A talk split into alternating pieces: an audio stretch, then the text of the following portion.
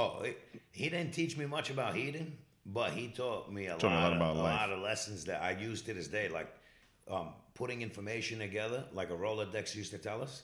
When you look up one thing, you link it to everything else you know about it. Mm-hmm. And now you start learning in chains of fucking information, Yep. which is way faster. Everything you know about, everything you talk about, talk about it with Franjez. We have two special guests today. Returning guest host Michael Muqattash, and detective, former SWAT team member, Battle Bunker and Gwyn Island Dualathon. What is Yeah. it? Dualathon? Winner. The list goes on and on. Jason Lacayo. Thank you for having me, guys. I appreciate you, man. Thank you very much for being here. Thank you so much. How you guys doing today? Great, man. Great, man. I got no complaints. Just happy to be here, man. Good, good, good. Awesome. How Great, about you, thank Mike? you. He got me out of a couple of speeding tickets, so I don't feel good. Awesome. No, no, I love kidding. it. I I, love speed. it. good, good, good. Uh, let's start from the beginning. Where were you born? I was born in the Bronx. Uh, I don't know if I think the hospital's still there. It's North Central Bronx. It's right in the back of Montefiore Hospital. I was born there in the, in the, the summer of uh, of '82. So 41 years old, old guy. Old guy. Uh, You you wouldn't think it if, if you see this guy, if you follow the Jumpman. But not at all. Not at all. when did you move to? I moved to Yonkers in '95, man, and that shit was a culture shock. From the Uh, Bronx? Yeah, because I feel like everybody here was ahead of their time. Like I got, I, I started going to the eighth grade here, right? And if you don't know Yonkers well, you got to realize like the pockets where you you can and can't go. You know, what I mean, I'm from the north side, so I lived on North Broadway. So you know, at the time, Mulford Gardens was was around. So Yeah. I knew you. I, I I had to find out the hard way. You can't walk in if you don't really know anybody, you know. And like same thing with like Cottage, you know, School Street, those places. You had to know somebody to walk in there. You couldn't just walk in there. So navigating the landscape of Yonkers was a little tough, but I made friends quick and figured out where to go, where not to go, who to go with, who not to go with, you know. So Yeah, we learned that from walking home from school 23 a, few, a few times. we lived down the block. Okay. 23. So nice, yeah, nice. Yonkers is a funny place, man. But you know, you learn on the fly. It's a it's a big little city, you know. So yeah, definitely. The um, so you're you do you do many things. You're um, a sports fitness guy. yeah, You do podcasting. yes sir. You dabble into acting. Yeah, yeah, man. You do competitions. Yes sir. Uh, it seem you do police work. Yeah. You don't sleep, I think. 18 right? years. Now I sleep, man. I, I I- you know, I, I uh, make sure that I make sleep hygiene a thing. I gotta recharge the battery. So people out there, if you don't sleep, make sure you focus on your sleep. It's good for cognitive brain function. So I know I look like I do a lot, but I do try to prioritize at least seven hours of sleep. Yeah, seven Yeah, hours of good sleep. Of good sleep, yeah. REMs, deep, you know. That's exactly what I do. I do seven. Yeah, seven Six is, is, like the too little. spot. Eight is too much. Seven, Seven is is perfect. sweet I'm spot, lucky if yep. I get five. It's horrible. That's and I never for your get. brain, bro. I haven't had a, a full night of sleep since probably 2007. Hmm. Yeah, unfortunately. But so you said 18 years in law enforcement. 18 years. I got hired July, uh, July 11th of 2005.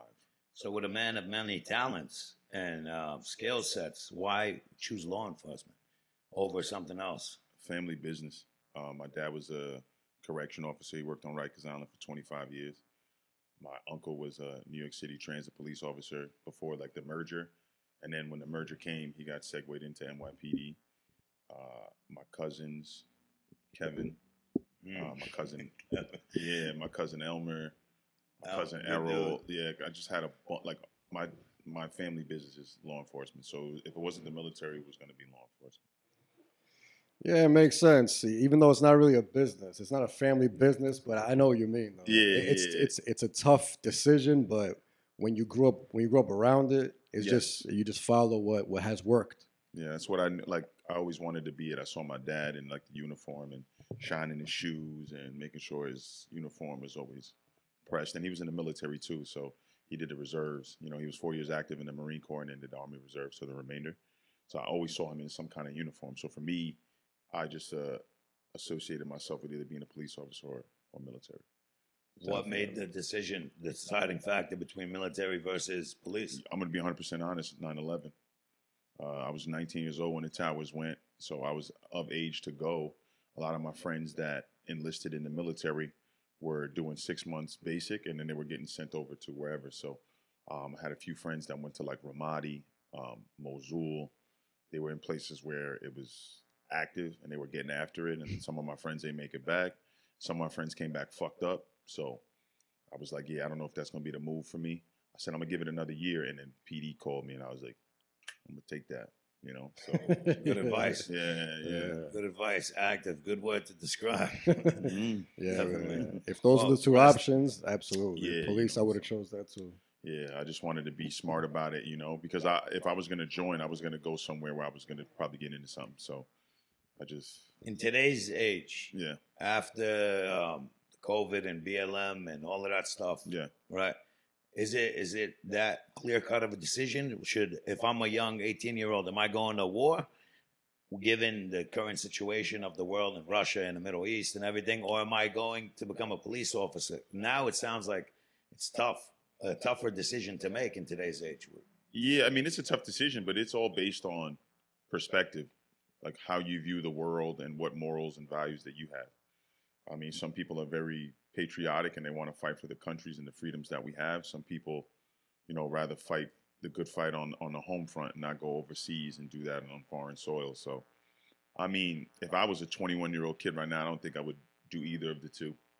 No, To be uh, to be 100 percent honest, I wouldn't. You know, now you can work remote. You know what I mean? I could live in different places every month if I felt like it. I could Airbnb something for a month, live there, and just kind of move about and not be restricted to having to pay a mortgage or or be confined to one specific space. I think this generation changed the narrative a little bit, man. They don't have that shitty hour commute or hour and a half commute, and they got to sit in the office or or or uh, you know in a galley for fucking eight hours, and say somebody calls in sick and oh you you know you got to do a double now. You have the freedom to kind of move about how you please. So, I mean, if I was a 21 year old kid with a de- with a degree, I'm probably gonna go corporate or something. What would that degree be? Um, probably like marketing, man. I was uh I was taking that in school, and then PD came along, so I was just I said, let me go over there, you know. I mean, some might say you're a super cop, so I think that would be a, a good. That was a good decision you made. Yeah, you did a lot in the community and a lot locally. Yeah, I mean, I'm low key a, a an adrenaline junkie, so I think that comes with the the job, you know. Police work, there's, ne- there's never a dull moment. Like you'll have lulls, but then you end up running into something, and you know you kind of get addicted to that. I know for a fact, like I was I was addicted to that. Now my my job title is a little bit different. It's a little bit more uh, regimented. I got steady days. You know, I don't work holidays anymore, so I put the time in, and I got into the position that I'm in now. So The position you're in now is detective, right? yeah, so um, you have to wait 18 months to get your shield. So I'm a, I'm assigned to the detective division, but uh, they have like a probationary period, quote Yeah. unquote.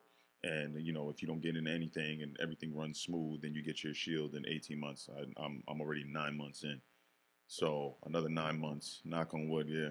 By the grace of God, I, I'll, I'll get my detective shield. So What's what's the for people that don't know the difference between PD and um, regular PD and, and detective? Because you already So- mentioned a few, which, which even the the time off and uh, the weekend schedule and all that. Yeah, so not every detective will get that, but um, detectives is basically a specialist in whatever the category is, right? So they have homicide, so you'd be investing just murders. They have narcotics, you'd just be dealing with buying and selling of narcotics. You have intel, who like they'll do, you know, any kind of intelligence that's coming in from the neighborhood or the city, or depending on your jurisdiction. So each um, each division has a specification as as to what they investigate, and all a detective does is just investigate, right? So a patrolman will do the groundwork; they'll get like the nuts and bolts of it, and the detective is the one that pieces everything together.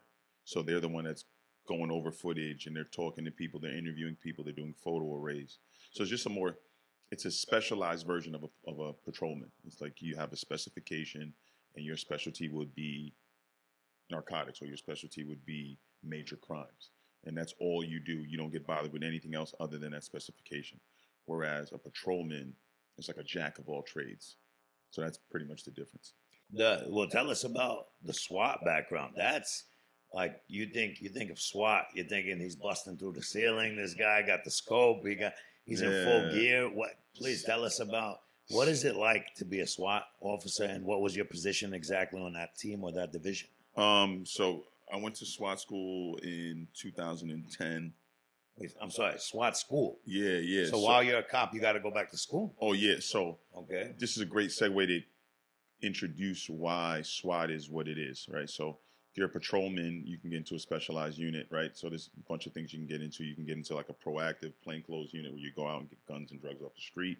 You can do that, or you can go the SWAT route, or what. So Yonkers has ESU, right? So we have an ESU. ESU stands for Emergency Services Unit. So not only are you a SWAT guy, you do uh, vehicle extrication, so like the jaws of life. If there's a if there's an accident, you know, you go there, you cut people out of cars. If there's um low angle rescue, so if you're on the if you're on the Bronx River and you get into a car accident and a car goes over the guard the, the guardrail and goes into a trestle, we have the equipment to go down there and do a low angle rescue. You can also rappel down buildings. So rope rescue is a part of the emergency services unit. And um, a fact that most people don't know: if you see anybody that's riding on this ESU truck, at a bare minimum, you have to be an EMT to to make uh, the the unit. So you have to go through a six week expedited course for um, emergency medical technician. And if you're really good, you can actually go to medic school. So most teams have like, let's say if the team is 12 members, there's usually like 10 EMTs, two medics, or they'll try to offset it with like each um, battalion or each squad, right, has a medic attached to it. So um, being a SWAT guy, it's tough, dude. You have to shoot in the 90th percentile in several different firearms, right? So handgun, shotgun, AR-15, or uh, you know, M4 now, um, MP5, and then 40 millimeter grenade launcher. You have to learn that. You have to be proficient in all those firearms. Then you also have to be able to deploy flashbangs. Uh, depending on where you work, some jurisdictions don't use them anymore. Most do, but depending on the city or municipality that you work in, that, that'll dictate if you're able to use those kind of munitions. But it is just, it's the special forces of police work, in, in, in essence. Definitely. Yeah. And um, what about to be a detective? What are the quali- qualifications for that? Is it a test or, or what is it? No, it's a you. It's a it's an interview, and basically it's based off of your police work as a patrolman or whatever unit you were in. So if you had a guy who made a lot of drug arrests, then he's probably going to lean towards narcotics. If you had a guy who was a proactive street cop who was getting guns and things like that, or, or being able to get CI information and get intel on wh- who's moving what to where, then you'd probably end up in like intel or like, you know, major crimes or something like that. So, um, detective is a little bit more of a niche. And then, like, a guy who's an ESU guy, he probably at some point either had like a military background or maybe uh, uh, a volunteer firefighter background or was an EMT prior to becoming, or a medic prior to becoming a police officer. Those are the guys that usually end up segueing into the emergency services. The guys who end up going to like DD and stuff like that, they're just probably from you know like a lineage of maybe somebody in their family was a detective or like like me, I grew up watching cop shows and being a detective always look cool. You wear suits or you're in plain clothes, you look cool. So you know, uh, the way I drew out my career, it didn't happen the way I wanted it to happen, but it happened. You know, just the sequence was reversed. I wanted to become a detective before I was a SWAT guy, so I kind of did it in the reverse. Well, isn't being a SWAT guy a young man's game? I mean, you're still a fit young man, but it is. It is. old- there's a shelf life for that, right? Yeah, so right. I, I was what? I went in 2009, so I was probably like 20 something years old. I, I ran that for 10 years. So, wow. Nice. So there's no like 45, 48 year old SWAT guys, right? There's or, guys, or yeah. there's not many, maybe. no, there's guys. There's Yeah? guys. Yeah, yeah, yeah. I but mean, because it's more physical than it being is a and it isn't. You know what I mean? Yeah, it's way more physical than being a detective. I'm gonna tell you that right now. When you're a detective, you are a gentleman. You wake up in the morning, you go to work days, you get your coffee, you get your breakfast, you sit down at a table with your with your constituents, and you you, you talk shop, you eat your food, you drink your coffee, then you go out, maybe you investigate a couple of cases, come back, you have lunch, you sit down like a gentleman, you have lunch, right? You know what I'm saying? It's just Mm-hmm. Yeah. a lot more. It's slow paced because you're not you're on call, but you're not on call, right? They only they only call you if they need you, and if nothing happens, then you're not going anything, right? So you have a little you have you have a lot more downtime, so you can be more of a a opposed gentleman. SWAT. SWAT is like you- you're waiting around for the shit to hit the fan because that's when they call you when the shit hits the fan. You're taking So- care of the business. Yes, And yeah. the, the detectives, after the dust settles, figure out what the hell happened. figure- exactly, perfectly. Yeah, That's the best I way mean- to explain it. So, so have you ever been in like a hostage type situation, bank situation, like the stuff you see in movies? People think Uh, of SWAT when they see that. Absolutely, and um, I, I, you know, I've gotten several awards for verbal de-escalation.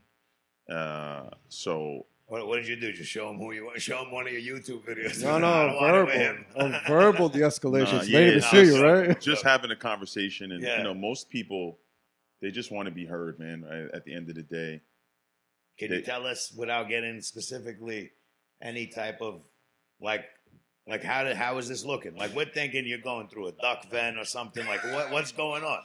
You know, how does this happen? Like you, Uh, your life's on the line, right? You're about to barge into a hostile, crazy situation. yeah. Uh, I mean, I could talk about, about that, uh, please. one one particular situation where I ended up getting like, I think three awards for this one particular situation. Because what happens is it goes to a committee, and then they vote in like who gets the award and for what reason they get the they get the award. And I ended up getting like a, a life saving award for this. But um, Congratulations. Thank you, Yeah, appreciate that. Uh, I went to a call, it, and it turned into um, another jurisdiction was in our city, uh, trying to perform a, an arrest warrant, and apparently the subject had a, uh, a bad history with one of the cops that was. uh, Subject being what the the the, the perpetrator, Yeah, the perp. Yeah, Okay. yeah. So the bad guy, Yeah, the bad guy. Quote unquote. Yeah, had a Okay.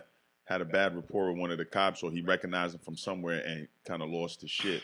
So he ended up barri- barricading himself in the in the apartment, which was essentially it was a room. He rented out a room and barricaded himself. He put a dresser in front of the door, and um, it's crazy because when you hear someone's voice behind the door and you don't know what they look like, your brain draws up an image of a monster right? Okay. So this guy's talking behind this door, and I'm thinking it's like a six foot eight Sasquatch behind the door, and it, he was the polar opposite of it. But his criminal background. So when that happens, they got to slow down the process a little bit, right? So because it was in another jurisdiction, they call us, they give us the backdrop as to who he is, what his criminal background was. He was a legit felon, like he So was this- legit. So this other governing force is in the city. Yeah. So usually and they'll give. call you, Yeah. or so you know, as a courtesy, they'll be like, "Yo, listen, we're gonna execute a warrant. Like, just so you know, we'll be here.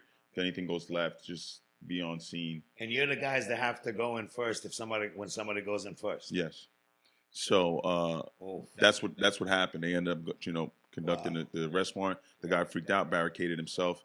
They were going to call their team, but we happened to have twelve guys, me being one of the twelve. okay. And you know, you, there's this thing called the stack, right? So the stack is usually a guy in the front with a shield, um, or a breacher with the with the shield guy. There's a guy with a long gun, and there's a guy with like less than lethal force. So I happened to be on the stack this particular day. I was the guy with the less than lethal force, but it's less than lethal force is it's a firearm, right? But it has less than lethal ammunition. But if I hit you in the head with a beanbag round, it could potentially kill you. So you have to put that into account for what you're doing, right? So I'm behind, you know, this guy's behind this door. I have a less than lethal shotgun, and I just had a conversation with him. For some odd reason, he ended up taking a liking to me. But like, what what happened? Like, you guys broke through the door? No, so we didn't break through on the, the, door. other side of the door. Yeah, so he basically said that he was gonna come out and it was gonna be suicide by cop. He had a knife, and he was trying to like get out a, a video or something like that. Like suicide by cop, meaning Meaning like he was gonna come out with a knife, and like Oh, at the end of the day, I could tell you gonna put up- the knife down. Okay. But you know what you really want to do. Like you Got can it. put the knife down, or you can run towards me and force me to take Yeah, the shot. Yeah, he's gonna. Okay, he's gonna force you to do something because. Yeah. Okay. Yes. So we ended up having a conversation. For some odd reason, he took a liking to me. I got him to throw the knife out of the window. and He surrendered. Wow. Yeah, yeah, yeah. So that could have went left, man. You know, he could have came out of the door. And, Yeah. And he, he he did mention like during the call, he was like, "Yo," he's like, you know, officer. He said my last name. He's like, Officer Lakai, Officer Lakai, I like you, man. You know, when I come out here, don't shoot me in my face. Like, so Oh, I was shit. like, yo, we don't want to do that. Yeah. You know, we just want to end this peacefully and come to some point of resolve. And he listened, man. And I ended up getting like a, a decent amount of awards for that one call. What What made you think? Like you go in with that mindset, like yo, we're saving this guy no matter what, or we, I'm gonna have to shoot somebody, or it's my life or their life. Like, what are you thinking You before have you to get you, in there? you have to go into every situation knowing that he could go either way, right? So I, I always play the middle. Uh, I always go in there with a very neutral mindset. I don't. I go in there with no bias, no no hatred in my heart. Um, at the end of the day, I don't want to remove anybody from this earth, right? Because then I have to live with the consequences of that, right? Good, bad, or indifferent. If this person is a an evil person or whatever have you, it's still I'm I'm still responsible for that person no longer being on this earth. So I go into that with the whole mindset of, you know, be cool, calm, and collective, and understand that you have to deal with this situation either way. But I first and foremost want to end it with peace. That's how I go in. I can't speak for anybody else. That's how I go into a situation.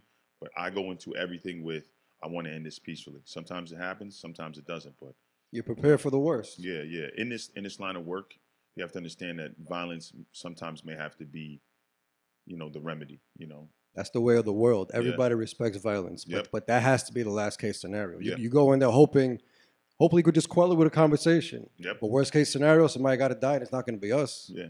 That's crazy. Now, when you say not going to be us, because you have experience as a correctional officer. I- I'm- right? when I say us- take Max. Yeah, but when I say us, I meant like you know him and his team. Like we're not Yeah. dying. Oh, okay. We're so prepared. We're not dying. This guy's Yeah. not as prepared as us, but we don't want to kill him either. Yeah. yeah. But yeah, same thing. And- same and- thing inside. The difference inside is somebody will do the same thing in their cell, Mhm. and then they don't have a weapon en- enough to hurt us. yeah. So we don't have a gun inside. We don't have Yes. bean bags. We have batons and shields Yeah. and chemical agents. okay.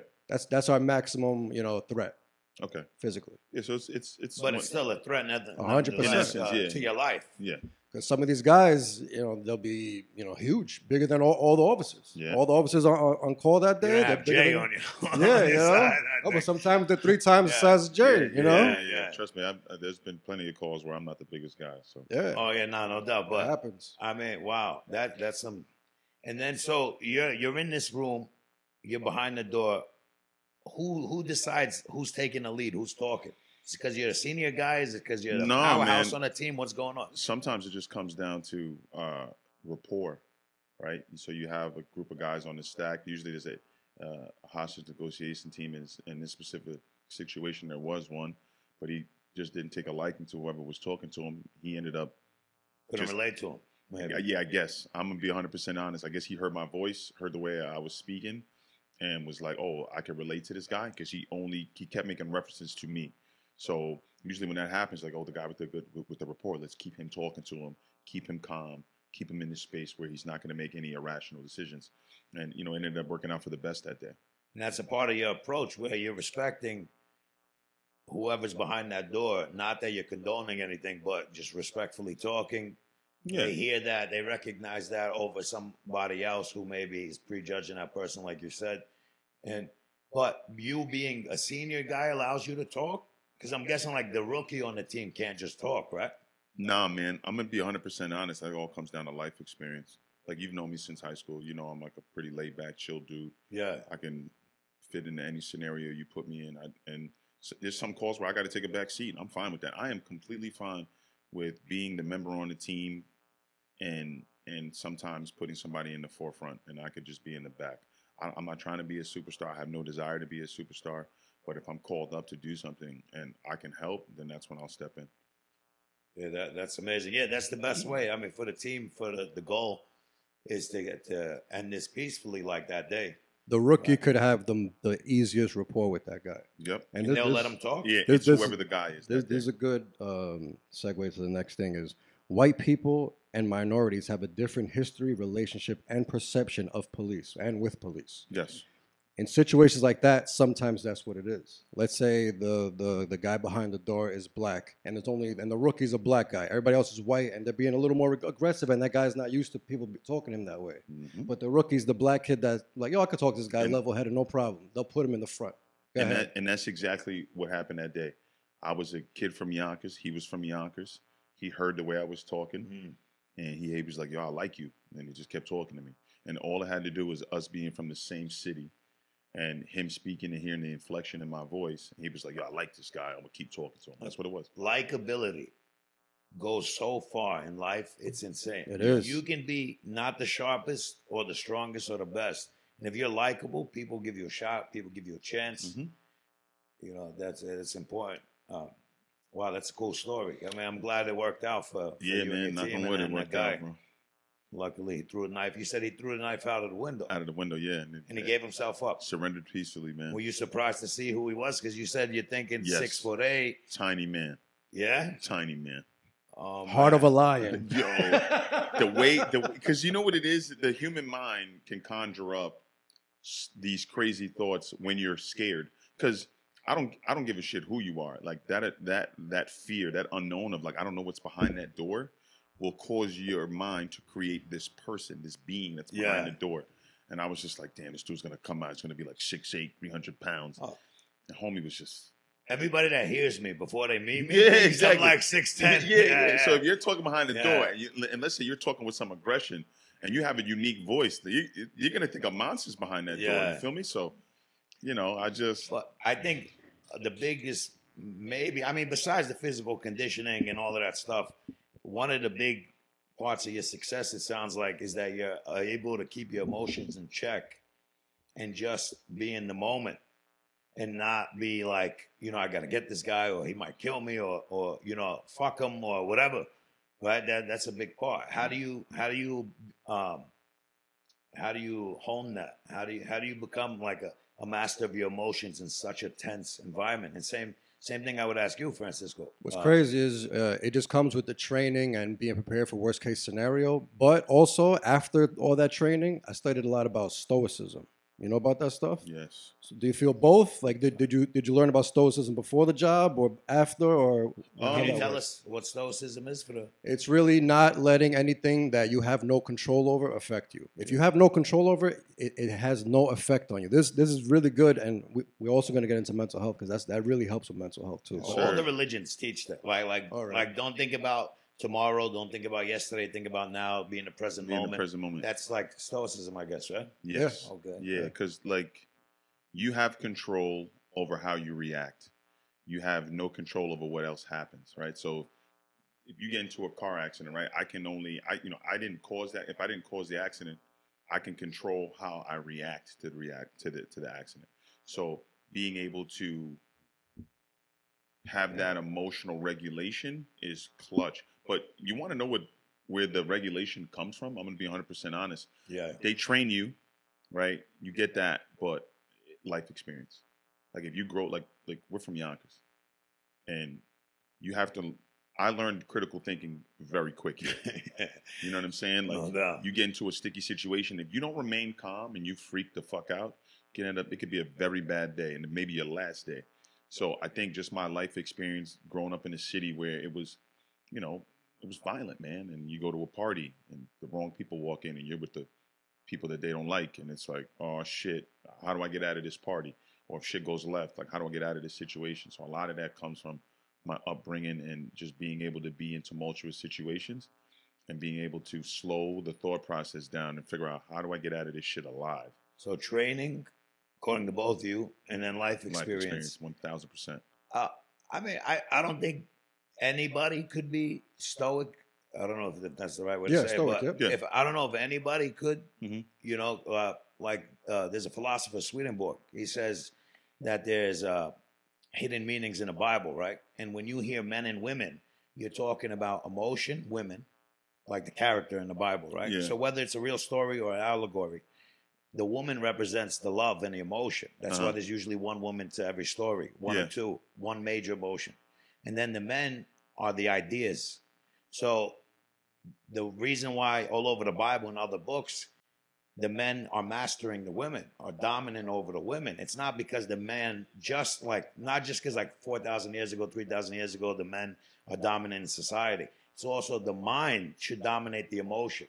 So as long as the emotion's good, right, and true, the idea is true, right? So the man should dominate the woman, or or what he means is your mind should be dominating your emotion. Your emotion shouldn't take over. Like oh, or just I like, like in- that concept. you know, yeah. yeah. it's great. It's a beautiful concept, and, Yeah. and it makes sense to to the word if you're looking at it like how is this relevant to today? That makes it. That's so- powerful, bro. And in the that. same way, your mind is controlling. You're like, all right, I'm not gonna get scared. I'm not gonna, you know, overreact and kill this dude. Mhm. I gotta, I gotta stay. The mind has to be in control, and I don't think that's for everybody. Um, I think you know it's a goal. It should be a goal for everybody. Yeah, there's certain but it's definitely not that. Yeah, not for everyone. absolutely. I, I, I agree. And it takes a unique person like for you to be in that game for ten years, and for you to do this for eighteen years. That's insane. Like yeah, and successful. Thank God for both of you. You yeah, know, yeah. and for your work. So if you if you were physically able to stay as a SWAT guy, would you have stayed, or what? What made you say, you know what? Let me get into the into the mental health outreach program and do this detective path.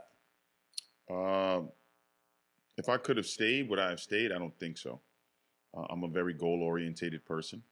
Uh, I wanted to become a detective, and I feel like divine intervention played a role in this.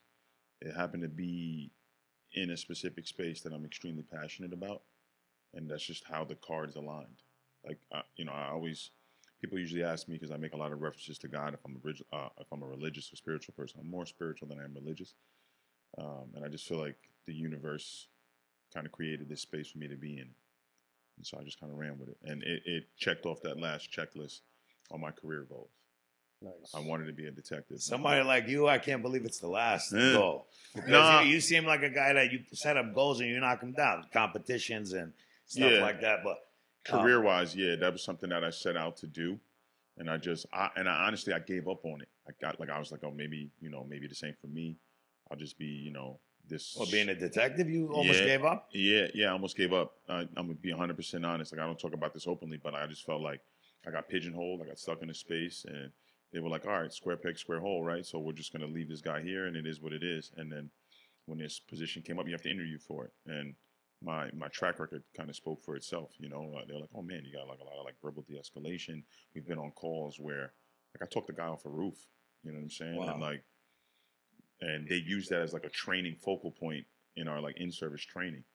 And, uh, and, and like I didn't even know they were doing this. A kid came up to me, like, "Oh, you're the kid I seen in that video." And then I'm like, "What? What video?" I was like, "Oh, the guy that was on the roof." I was like, "Oh shit!" Well, for training. Yeah, yeah. They were like, "Yeah, man. You know, you might get into a situation where you might have to verbally de-escalate certain things, and there's different versions of it." I mean, they got me on camera doing other things too, but you know, like they used this particular video, hmm um, you know, showing me talk a guy off a ledge. So it kind of worked in my favor that I, I have the ability to go, you know, like we spoke about violence, right? I have the ability to go to that space, but also have the ability to to verbally de-escalate that. Like that's the duality of man. You know what I mean? Like to be able to come and if I need to be a nurturer, I can be a nurturer. But if I need to be an aggressor, I can be an aggressor. Like we all have to choose if we want to, you know, take violence or or choose peace. Well, we should be a collection of. We are a collection of both. Thank you, duality Yeah. of man. I always I always bring that to the forefront because you, know, you can't go into a, any situation with one specific mindset. You got to be open to either or. You know what I mean? I you know, always remember that a warrior that chooses peace knows violence. Mm. So they, they know where it is to go to that space and maybe they lived a very tumultuous life or whatever. But if that person's like, I don't want to fight you, I don't want to go there, just know that there's a reason why they don't want to go there. Like because they know what Andrew Tate was recently saying that, saying like, "Yo, there's people that talk a war, war, war, go fight, go do this, but when you've been through the war, you're like, yo, if we can do peace, let's do Let's peace. do peace. If we yeah. can squash it, let's squash it. Yeah. There's casualties in that when, when, when you go to that space. And people don't realize it. And it's not just physical, psychological, it's emotional, it's spiritual. It's deeper than just what the, you know, plain sight is. Absolutely. So that's the mental Mental health outreach team. mental yeah. health outreach. You have, Yeah, let's do it. Let's Yeah. do it. So that job is insane. I don't know how Yonkers is, but I know in general with police and law enforcement, Mhm. those type of uh, civil service jobs, it comes with a lot of mental health issues. Mhm. Suicide, the suicide rate is high, the divorce rate is high, the alcoholism and drug abuse rate is high. How do you deal with it, and how do you help people with it? Um, so with me, I just make sure that I make sure my cup is full, you know. So I have a routine that I go through every single day. Sometimes, you know, life gets busy and I don't get to do it every day, but for the most part, you know, I wake up in the morning, quick little prayer, you know, some meditation, some journaling. Um, I'm a big reader of quotes, so I get, you know, I got a little app that has quotes in it. Um, I'll jot that down in my journal, and then I kind of start my day. I move my body, honor my gifts, and then I go about that. And that's what Mm. keeps me in in like the what I call the gray space, right? The the neutral space. um, because it releases those that that like you know serotonin, right? Those you know, that dopamine release, and and I'm fucking I'm good. I'm good to go. You know, so I'll do that, and then when I walk out of the door, I'm middle ground, right? I'm not I'm not walking out angry. I'm not walking out like super sad, right? I'm I'm in a good space. So now when I interact with the world, I'm I'm in a neutral zone, and I, I try not to. Even if I'm having a bad day, I try not to let that bleed over into other people's day. Sounds like you don't uh, uh, attach yourself to any extreme, No, you can't, bro. and, and you're like that. And I wonder if it's a part of if it's like people like that are good at these things, like you're great cop, SWAT guy, future Mhm. detective, God willing, and you were, I'm sure, uh, very successful. If you're Oh, they uh, loved me in there. for ten years. Because I was down for anything. And- I was the guy that was down for anything. They know to call me, sure. They When didn't I to think think about- twice. Yeah, and I think about that because I knew this. I knew Francisco since he was like three years old. And Yeah. he was always even keel type guy, Mhm. and I knew you for a long time yourself, and you were always, you know, I, I seen you get where where you know rowdy a little bit, but it's never as the aggressor. yes. Yeah, but um, yeah, uh, it's weird that you both of you have that same, you know, What's crazy is What? we're both Gemini. I don't believe in And that stuff, yeah, but but- I don't yeah, I'm, believe I'm- in it. But I'm not a horoscope guy either, Yeah, but yeah, because but- then it starts leading you to believe certain things. It puts the thoughts in your in your head for you Yeah. to act a certain way, which Yeah. which isn't right. And they say if you believe in horoscopes, you don't really believe in God because there's two different belief systems. So you can't really Yeah, I heard that 100% believe in one, I mean, you know, look, could it- Could it be a category that God uses, just like God uses science and mathematics? You know, assuming you believe in God, but I don't know. But I I, I don't buy into the horoscope stuff. I think God gave us free will for a reason.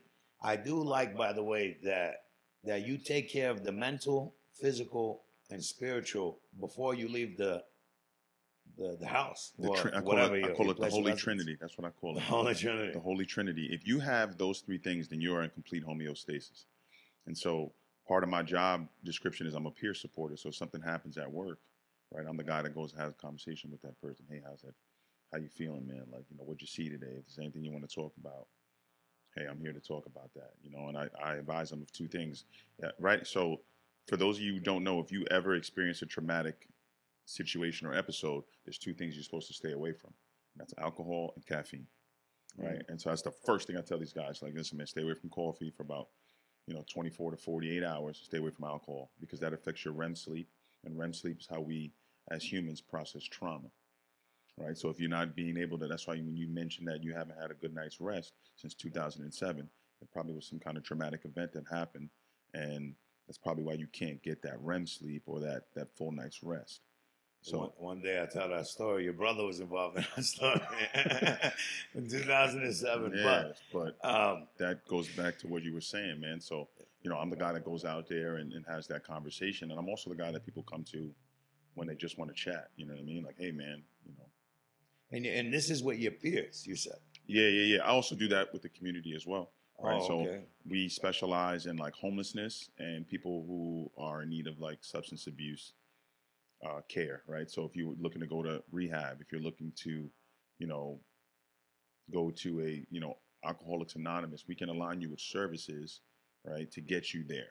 You know, there's we have there's several programs out here like Hope Not Handcuffs, where if someone is addicted to drugs and they and they want to go to a facility, there's that Hope Not Handcuffs will come to the spot and pick this person up and take them to a rehab facility. Uh, would you say that there's too many? I mean, there's way too many drug addicts slash mental pa- uh, health It's all one and the same, man. in in prison Oh, hell that yeah. shouldn't be there. Yeah. Right. They, So- they, but you know, they do at the best that they can, the system to like put all those people in one unit. That way, Mhm. they all getting the same help, and obviously, working that unit knows we got to deal with these people differently. Because if you just have them all scattered, i- it's going to be chaos. Yeah. How long Put has them it all been together. like that? Where they? Because I thought the big knock was if you're on drugs or you have mental problem, you get locked up with everybody else, and, and that's why the cycle keeps continuing. I started in 2010, summer of 2010, Yeah. and mental health was was in action already. So it was already happening when I started. You, you, Yeah. you started the PD before me, right? Yeah, Before I got it in 2005. All right, so It wasn't as prevalent as it as it was in like 2010. Yeah. Like it, you you started to see as the years went on, there was more of a focal point on it. Um, you know, like we deal with them in the street, right? So you know, you take them to the psych unit, They get evaluated. They get sent to a mental health hospital. Right, they're there for whatever duration of time, then they get released back out, or they may present like they don't have any issues and get let out within an hour or two, and then they commit a crime and then end up going in somewhere, and then you know they end up in a in a psych unit in the prison. So you know we're going to 730 this guy. He's in this unit over there, and there's a bunch of other guys just like him. So they know that this particular ward or this particular um, unit is specifically for that. And, and the street is a little different because they're all over the fucking place. And uh, what I've noticed in the last like six to seven years, it is a lot more prevalent than it was a decade ago. The mental health problem. One thousand percent. I don't know if it was, has Why do something you- to do with like COVID or, you know, a combination of COVID and and other things, some societal things. I don't know, but I know there's been a huge pickup in that. Would you, would you say half of you said they keep it segregated, Of course. right? And would you say that people shouldn't be there if they have this mental problem or this drug problem? They shouldn't even be in your facility, like Westchester, uh, West uh, Valhalla. Yeah, we call it Valhalla, but Westchester County Corrections Facility. Right next door, they have the mental health facility. Right, so I would assume if you catch somebody, you lock them up for you know, not that you're on the street anymore, but um, if you did that, you would send them to. Let's pretend you were at Westchester Medical Center. Right, he would. What's the chance if this guy goes to the prison versus to the mental I. I think it has to do with the evaluation. Yeah. And that happens after he gets locked up. Well, I used to work for the state, so even they even though they were in county or city corrections, when they come to the state, we do our own evaluation, Mhm. and then from there we know where to disperse that inmate. So you guys, the police, or like an The, the in-house correction doctor, of well, yeah, the, the mental health doctor. the mental health Yeah, the, the, the person doing the evaluation is a mental health person. It's not a correction officer. So what about the people that pretend they just either get caught or they don't? The, the, Depends. the, the part that sucks about the people pretending is you have to play the game with them. If they say they're going to kill themselves and you know they're just doing this because they, they have an ulterior motive, you have to go along with it because they said those magic words. Yeah. So you, you kind of have to play the game with them, but the, the, the, the doctors know who's real and who isn't. They can tell just even by their history, by their by their uh, medical history and stuff like that. What about somebody incarcerated starts showing signs this guy's starting to act a little, you know, like he has problems? What do you do? do It's you, up to the officer to, to call mental health and tell them, look, this oh, this inmate's acting a little weird. Would people do that? One hundred percent. hundred percent. Like COs, I'm saying. If you want your day to go smooth, you would do it. You want your unit to be smooth, and you notice one guy got bad news on the phone. Now he's acting weird. I would call, hundred percent. Would you guys both say the most dangerous encounter you could have is with somebody in a mental health situation? Those were actually my favorite. My favorite inmates to ever work with were, were those because they're pretty straight up. They're, they're, they're not really tr- out to maneuver and, and be sneaky. The mm. smart inmates, the ones that are just career criminals, those are the scary ones because they're plotting all day, every day. Those are they're, they're smarter than us because we're there for eight hours. They're there for 24 hours a day. They know more about it. They know the everything. than you That do. is They know true. when every officer uses the bathroom. They know when they take their, their little lunch breaks or whatever. They know every every detail. Yeah. And They're they walk around looking stupid. right? Yeah, they walk around like they're they're just dumb and just playing along, but they know everything and they're running the whole jail. The inmates run the jail. Wow. We're just security guards. Yeah. Your father was a correction officer, Yeah, right? For Rikers Island, years, AMKC. Rikers Yeah, man. Well, friend, you ever worked in uh, Rikers Island? Never, and I would never. It, it, was, it was a big uh, pay raise, but hell no, it ain't worth it. They pay Yeah. more because you're doing more. Yeah. Yeah, in my New dad was City. there during like the heyday too. Like, My God, I like can't early even imagine. '90s. Like, yeah, Yeah. that shit was wild. Can't even imagine. Yeah, I heard the COs are even gang members. yeah bro. It's, all, it's Wow. everything. It's crazy, man. It's crazy out there. How do you think you would do as a correction officer? And is it something you ever thought about doing? Yeah, that was the first job I was gonna take. I was gonna take uh, state Oh. corrections, and my father was like, "No." Yeah. Yeah, yeah. My dad was like, "Nah, deep not no. doing-" No. like, no." Yeah, No, my dad like was like, "Nah, Jesus you're said, not like God said. yeah. Yeah. He was like, "Nah, man, I don't, I don't, I don't, I don't, want that for you. I think you would do better on the street. It's something different every day, and it is, man. And, and I thank my father for that, um, making me rethink my decision. I just wanted to get on, so I was gonna take the first job that came. Yeah. He was like, "Nah, you wait." And He- PD called me. With his skill set and his uh, cool attitude, he would have been probably pretty good. Oh yeah, they, they, I Yeah. forgot what it's called, but they have like a SWAT version inside the facility yeah, that, yeah. they that have- handles they- those type of yeah. crises, um, ESU or ECU or something like that. Yeah. And then also you were saying earlier where you where you help other officers. That's EAP, right? We had that. Yeah, also. yeah, we got an EAP program exactly. yeah, Yeah, So employee I'm assistance EAP. program Yeah. where you, where you help I'm any an EAP uh, peer. Peer supporter. And the divorce rate and the suicide rate and these negative statistics you brought up earlier, they're pretty much on par with each other with police work and and Yeah. uh, correctional officers. Yeah, any kind of law enforcement Right. or of like first responder work because Yeah. it's shift work, right? And you're dealing with high stress situations, you know, and you're seeing traumatic things, and then you go home and some people don't know how to uh, unpack that, right? So if you see somebody who hung themselves or see somebody who set themselves on fire, that's a gory, traumatic thing to see. And that, now, if you don't sit down and talk to somebody about it, right, you go home and then maybe, you know, you're a little despondent when you go home and your significant other is like, hey, what's wrong with you? You get agitated because they're asking you, but you just really don't want to be bothered. Mm. So then that creates friction in the household. And then that's what kind of starts to become the tumbleweed that turns into a fucking boulder. And it Yeah. creates a space where you have issues at home. I could see that being an issue. So Yeah. what is it that the people originally like somebody sees that and the police officer doesn't want to talk about it?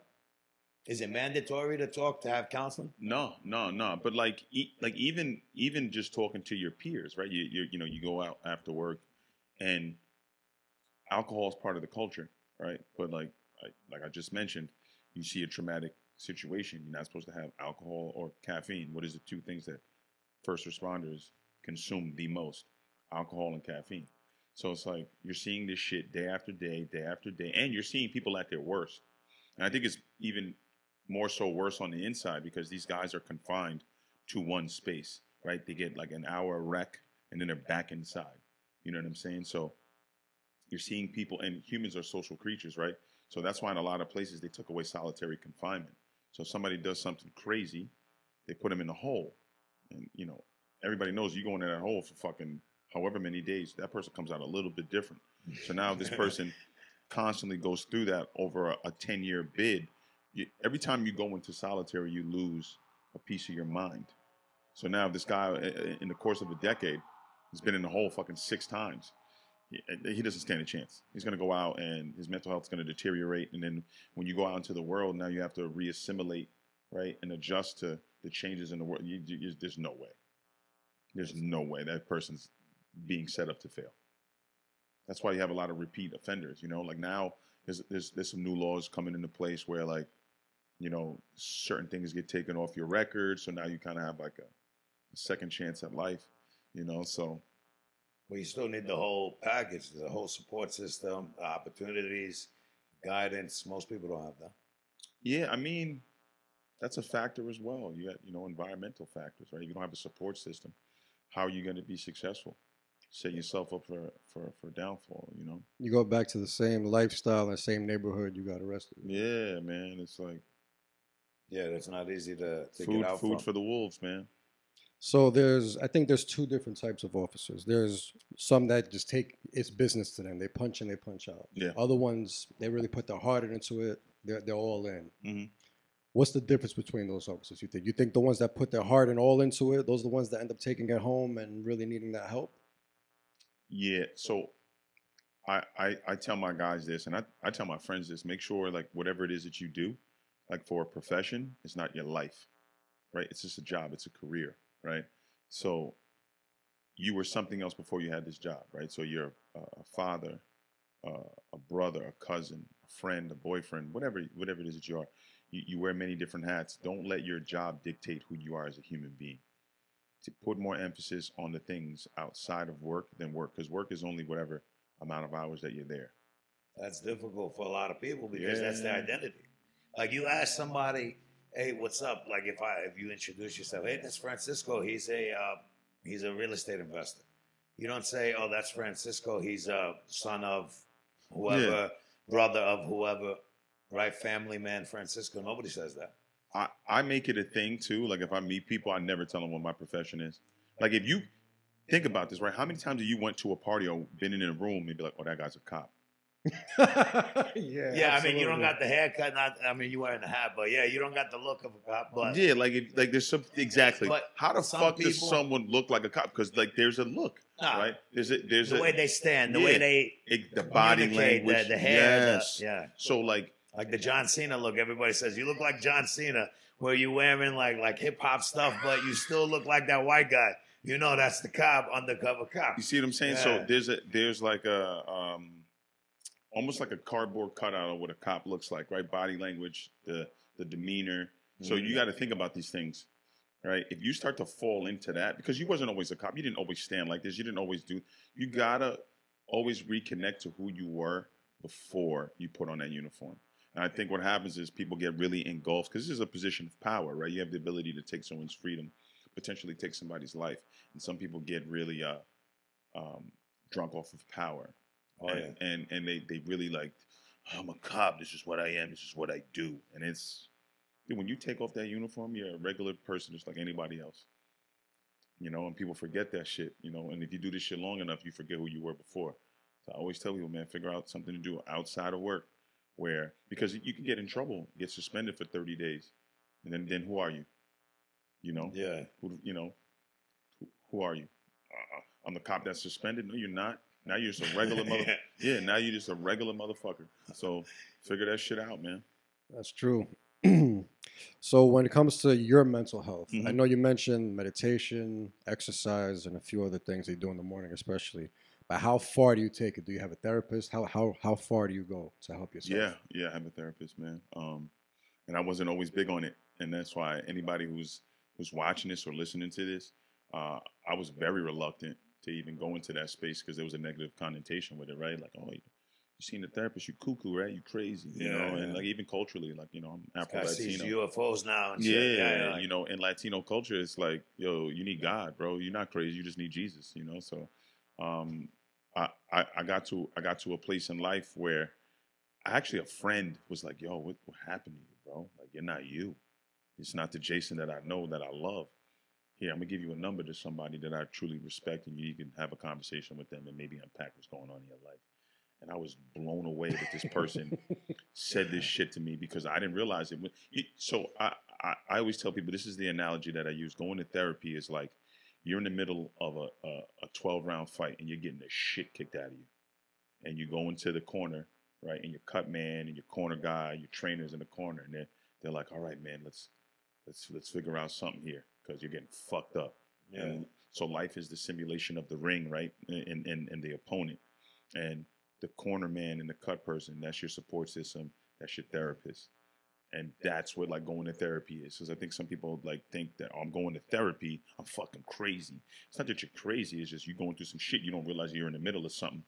And somebody's got to, you know, hey man, you're not you. Like, Yeah, that's a good analogy because you like start that. picking up things and it becomes a part of you. Like you, like you said, you go to work, something crazy happen, you come home, all of a sudden it pisses you off that your wife talks to you, and now it's because of that thing you picked up, and now it's a part of you.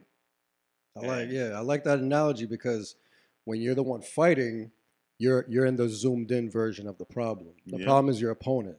The people on your corner, they're seeing it from back here. Like, Yeah. you see the way he's using they his got a full foot. scope. Yeah. That's Yeah, why I the like guy, you know, trainer be like, yo, man, throw the jab out, then hit him with the cross. Yeah. Mm. But you don't know that because you get fucking, you get fucking, Yeah, you catch so a jab to the fucking nose. yeah, you know? yeah, so, good point. Yeah. you know, so having that outside person say, let's redirect your energy and start doing some other things. And also, when sorry to cut you off. Yeah. When you're the fighter, you think you're the best. And he took the words right out of my mouth. You think you're winning, you know? Then you go into the corner and like, yo, you're down fucking four rounds.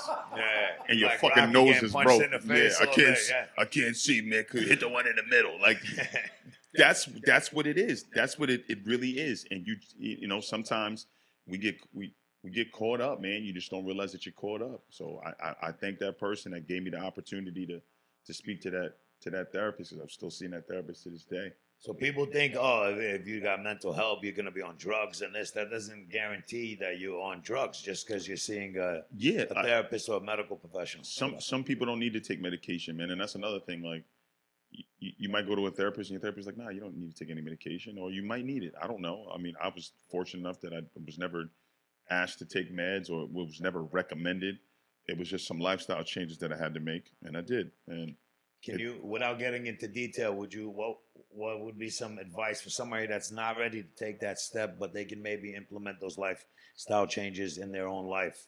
have a conversation with somebody that you trust and respect, that you that you know has like your best interest at hand. And would tell you the truth. and right? will tell you the truth about you. Yeah, because I, you know, a lot of us have friends that are just yes men, But- that aren't really yeah. friends. You know, like get somebody who really believes and knows who you are.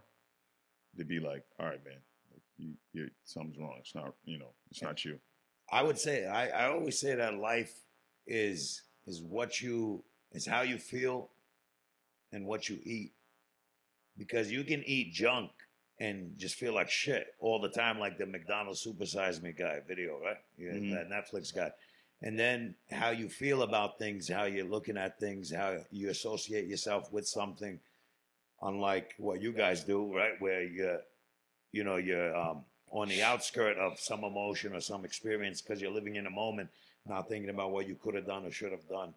Um, in in religion, they call that empty, emptying yourself, right? Where you're not Ooh, okay. attached. Yeah, like you're. So I'm not attached to this emotion. You know, I'm not attached to this idea or this feeling. I use that to get to get over when a traumatic event in my life. You know, where if you, if you can let go of what you're feeling and what you're thinking and what you want to happen and what should have happened, what could have happened, you know, makes a big difference in, in, in moving forward. Uh, Yeah. Mine holds you down in, in that point. Yeah, I know. mean, And then the other part I would say to the religious people would be to let God in, you know, all right, now forget my idea, what I thought, what I want, how I feel, how I think. You, you know, let the inflow come from God you got to submit. and submit. And now for someone, you know, maybe not, uh, like you said, some people religious, some people spiritual. At the end of the day, it, it really comes down to that lifestyle. You know, if you can't, if every day uh, you're attached to everything and everything pisses you off and you're internalizing everything and holding on to everything, you can't live in a moment at all. And then it's just disastrous, you know. So, so yeah, like I said, the um, how you feel, you know, how you're thinking, and what you're putting into your body matters matters a lot. And you're a big fitness guy, right? Yeah, yeah, yeah, huge. Yeah. Would you say that that helps you? Because you said sleep, mindset, right? The spiritual, you take care of that with the prayers. That all that all is integrated. Yeah. Right with the with the exercise, with the way you're you're eating, your your weight training, your lifting. Discipline. It all, it's all part of discipline. It's Yeah. all part of yeah. It all without the discipline, you can't get to any of this stuff. So it seems like it's pretty hard and nearly impossible for anybody to to, to be happy like that. Right? No, life's about life's about balance, bro. Impossible. I mean, I mean, look, you got to eat right. I mean, if you were the example, right? You're saying, oh, you, you're a physically fit guy. You got to eat right. You got to think right. You got to sleep right. You know, all of this is very hard. I mean, It's I'm not. assuming you're not like your coffee probably doesn't have sugar. Probably hasn't had sugar in your coffee for what? For 20 years? N- No, You no, know? no, no. Like so, ev- life is about balance. I, like I always tell people that it's uh, and people's like everything in moderation. No, it's about balance. You know what works for you, right? So if I told you to do something, you automatically know. Like Jason just told me to do this. I am not fucking doing it because it's not me. But you know what works for you, right? So if you have like a 60-40 plan, like I'm gonna eat good for sixty percent of the time, and then forty percent of the time I'll have a little cheat meal or do whatever. At least you know that it's a 60-40 instead of like you trying to just live clean, you know? Yeah, yeah. So then that 60 40 turns into a fucking maybe 70 30 or 80 20. It eventually gets better. But you know the balance, you know the walls in which you can operate in.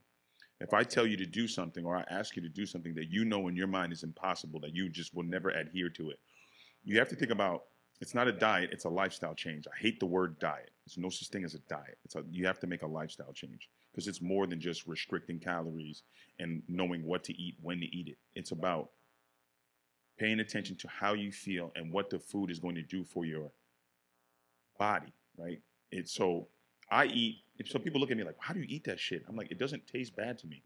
I'm like, Well, you mean like greens and stuff. yeah, like green, but or, or whatever it is that I eat that people look at me like that shit's healthy. Like, how do you eat it? You don't have to associate shitty taste with healthy foods because maybe I think a burger tastes like shit. You know, like it's all based on perspective. So I know that my body works better this way when I eat like this, but I also know that I feel better when I when I eat like this. So the fact that I know that I feel better and mentally, I get mental fog when I eat like shit. For Sure. So I know that in order for me to reach homeostasis, I got to eat good, I got to hydrate, and it's not hard to do. You just have to make it a part of your lifestyle. And some people refuse to to alter their lifestyle because they're so Comfortable? stuck, yeah, in that complacency. They just, I'm here. This is where I exist, and I'm not moving from here. Arms folded, ten toes down. I'm not doing Yeah. nothing else but this. My cousin used to say, "I don't eat to I eat to live, not live to, to eat." eat. Yep. And yeah, that, that makes a big difference. Sounds like you Yeah, I eat. For, I eat for function, bro. Like, I mean, obviously, it, it, it, it tastes good, but I know, like, as I've gotten older, there's certain shit I can't get away with. You know what I mean? I can't. You know, if I go, if I have a bad weekend, like drinking or eating some shitty food, I'm paying that price. Yeah. Like, and either my my uh my digestive tract is fucked up, or I got brain fog, or I'm just lethargic, and I just don't like the way I feel. You know, like. I, do I have a glass of wine here and there? Yeah, sure. But like I know I, I can't do more than that. Like, I can't go out and booze like I used to when I was in my twenties. Them days are done. Yeah, I would say I'm my best self physically and especially mentally when I intermittent fast and I'm in like 22 hours, 24 hours, 30 hours. You know, That's some I spiritual like shit I'm- right there. If you get to that that level of fasting, that is takes willpower. I did it for years and lost a good amount of weight. Mhm. Um, but and I, because it was a lifestyle thing, it wasn't you know. Thank you. Yeah, yeah Lifestyle change. absolutely, absolutely. But yeah, I, I think because of being a Catholic and, and fasting the Arabic way or the Arab way, um, you know, a, full forty days for Lent season, a full forty six days like the Orthodox. I've done that, you know, thank God, plenty of Oh, times. that's dope, bro. Yeah, so when it came to like, oh, I can intermittent fast just for twelve hours. I didn't eat meat for forty six days. I love meat, you know. Yeah, yeah, Yeah, yeah. so I can do that. Yeah. You know. Um, That's fire. I didn't know you did that. yeah, yeah. If it wasn't for that, oh, I'll, I'll go nuts because I can focus and concentrate like laser. For I mean, I can look at like four calendars and dissect every every appointment with 30, 40 variables and think clearly at the same See, time. you, you know your because gifts, you of know the your fasting. points. See, Yeah, I was in school at, at night after after work. Before I was when I took a, a long break from fasting, and I'm dozing off at eight thirty. When I'm fasting, I start studying after school. oh Like wow, after the class, it's 10, 11 at night, and I'm still got the energy to, to study. that's all because of the intermittent fasting. That's wild. Man. I didn't know you did that. That's cool. Yeah, yeah, I need to do it, and, and I feel Yeah, I fast like maybe between Basically. 14 and 16 hours a day. yeah. Because are you into like the protein every two hours because you're a uh, workout guy? Nah, man, I don't even do that, dog. I just, I gave up meat for a very long time. I was plant based for like six years. You kept the muscle on. Yeah, but I, I like I almost feel like I, I had put so much muscle on my frame by that point. It's just a you know that you don't lose that overnight, right? It's gonna take me decades to lose the amount of muscle that I put on. I was able to. I got smaller, I got leaner, but like I didn't lose the muscle mass. I was still a muscular guy. People weren't like, "Oh, that's a little guy," Yeah, you know. So what, what what made you go back and forth to no meat and then back to meat? Um, the fried chicken spot around. No, or- man. or the Uh, Chinese store around the corner. I, I made a decision this summer to go back to eating meat when I went to uh, I was in Italy, and um, I was I, I was in Sicily, and uh, I went to this place called uh, Taormina, which is it was a gladiator amphitheater, and um, I don't know for some reason my spirit is moved when I'm in places like that. I don't know why. Maybe I was a warrior in my last life. I don't know. but I was in Sicily. I remember that shit just clicked. It was like the lady was talking about a gladiator diet, which is predominantly like vegetarian. But when they came across meat, they ate meat, but they predominantly ate vegetarian. I was already eating like that before I was even on the the primarily plant based. And I, you know, I'm like, if I want lamb, I'll eat lamb. If I want steak, I'll eat steak. But I'm not gonna eat it every day because I know like red meat doesn't really. My body, when I have it, I perform a lot better, like weightlifting wise, right? So I'll move more weight because it naturally has like iron in it, creatine that the animal has that you know that your body takes, and sometimes you're in a deficiency, you don't realize it. Because I've noticed if I have a steak, the next day I go lift, I have tremendous numbers, and like your body low key craves it, you know. Um, I just got to a space where I didn't want to eat meat because of at the expense of another animal, I'm benefiting from it, and I and I was in a healing process in my life where I no longer wanted to create hurt in the world, right? So that's why I gave up eating meat because I didn't want any any animal to lose its life in order for me to benefit from it. And you know who I got that from? I got that from Styles. Yeah. Styles ruined the whole meal for me one day, and uh, Styles the rapper yeah, yeah, yeah. Styles P. Shout out to the Ghost. But um, yeah, I was at the I was at the juice bar. I was getting like a, a shake, but I had uh, I remember I had baked chicken, basmati rice, and broccoli. And he he was like, "Yo, man, what you got in there?" And I was like, you know, a little baked chicken, basmati rice, and some vegetables. And he started breaking down the meat. He said, "You know what gender it was? Do you know how it was killed? You know how old it was? You know what it ate?" And I was like, "I ain't eating this shit." And then I didn't eat it. I went on a Daniel fast for 72 hours, where I only had fruits and vegetables in like liquid form. So I had like shakes, so like I had like green shakes, and then a fruit shake, but I didn't have any like um like like real food. And they say on the third day, it's like everything you smell is in HD, and, it, and you know when Daniel was in the lion, when when uh, when when Daniel was in the lion's den, they said From the Bible. from the Bible, yeah, it's you know the third day was the, the most challenging day, and it, I shit you not, man. It was like I was smelling steak, and it never smelled so great in my life. And I'm not really a red meat guy, but that's the temptation, and I was able to to get past that. And dude, I felt great, man. You Yeah. know, I Yeah. felt great. I was like, yo, I'm, I'm, you know, it was my body kind of cleansing itself. You know, so I had mental clarity, just like you're saying. And I was like, I think I'm gonna stick with it. And I stuck with it, and my body started to change. I got the leanest I've ever been was when I was like primarily like plant based. Yeah, you know, I equate it to uh, like like a plastic bag. You know, like imagine you putting all these heavy books and rocks and stuff in your bag, carrying that shit around everywhere. Versus you putting you know light stuff in your bag, or if you're fasting, you know, from zero food, it's just floating and you're just chilling. You know, with the yeah, yeah. But yeah, it's a big difference, I would say. So besides, so sports, professionally, police work, sports, uh, a big part of your life. Bicycling, old school, um, what was it? Uh, skating. Yeah, rollerblading. Yeah, Rollerblading, was right. my shit in high school. Yeah, You won some, like you were telling us, the dualathon. Yeah. You, you won first place. yeah. So let me ask you, in, in that race, I looked it up earlier. Your first is so it's a four mile run Yeah, and then a run. ten mile bicycle yeah. in one setting. No, Yeah, no stopping, Yeah, you got to transition. no change pit it. stops. Yeah, you change your shoes to get on the bike because we were clippings on the bike. Yeah. That's the only time you stop. So you ran, and they they they, they kind of lied here. So it wasn't four miles. They fucked up the loop. So I, I we ended up running four and a half. It was four point five five. Oh, that big half. You know that shit makes a difference, bro. Because Yeah? like, oh yeah. yeah, because if you Because you're training for four. well, you know when your brain is four, right? If I tell you, ah, you got to walk three miles, and then all of a sudden you get to three, they're like, nah, that shit is way down there. Yeah, yeah. You're like, fuck, you know, like it, it- it's a mind fuck. And so for me, it, it, it was me and my brother. And my brother, I remember we hit the four mile mark, and you start where you end on the run, where the bikes are. And we didn't see the bikes. And my brother looked at me and his head went down. I'm like, yo, come on, we just got to keep running. and so I wanted to get on that bike and fly on that fucking bike because we're from Westchester, right? There's nothing but hills around here. oh, Yonkers especially. So this whole this whole run was in uh, Virginia. It was all flat. So I was hyped about it. I was like, "Oh yeah, ain't no fucking hills. I ride I ride hills every day." It's like boxing with weights. And Yeah, then you take off yeah, the they weights. take up the weights. You just letting the hands fly. So when I was on the bike, I just wanted to take off, man. And then the guy who won it was in front of me, and I was like, "I'm gonna catch this dude."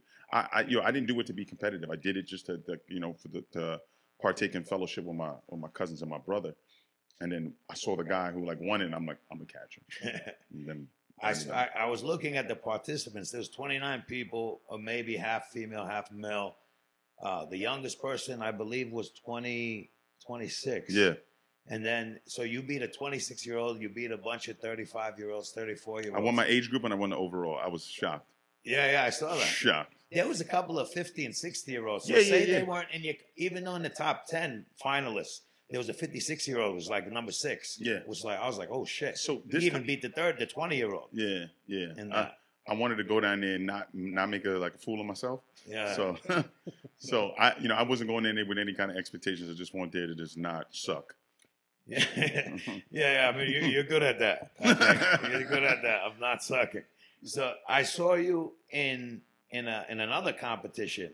I believe it was I, I, I think I saw it on YouTube. Yeah, the battle bunker. The battle bunker, and that was and they were like, oh, a police officer, just SWAT member, Jay Lacayo, and there was like a whole. It looked like in the desert, like, like It was. It was in Simi Valley in LA. I got flown out on a Friday night, competed Saturday morning. and you won that one too. Yeah. My man. Okay, because you didn't want to suck. I didn't wanna You know, suck, bro. That's it. I don't like looking like like like I'm not gonna do well, you know. So I went out there with the expectations of trying to win, because the way they spoke about the other guy, They're Yeah. like, yo, this dude's pretty fit. You know, he's Yeah, I saw the other guy. Anybody that looks at you and looks at that guy is gonna think you're gonna win.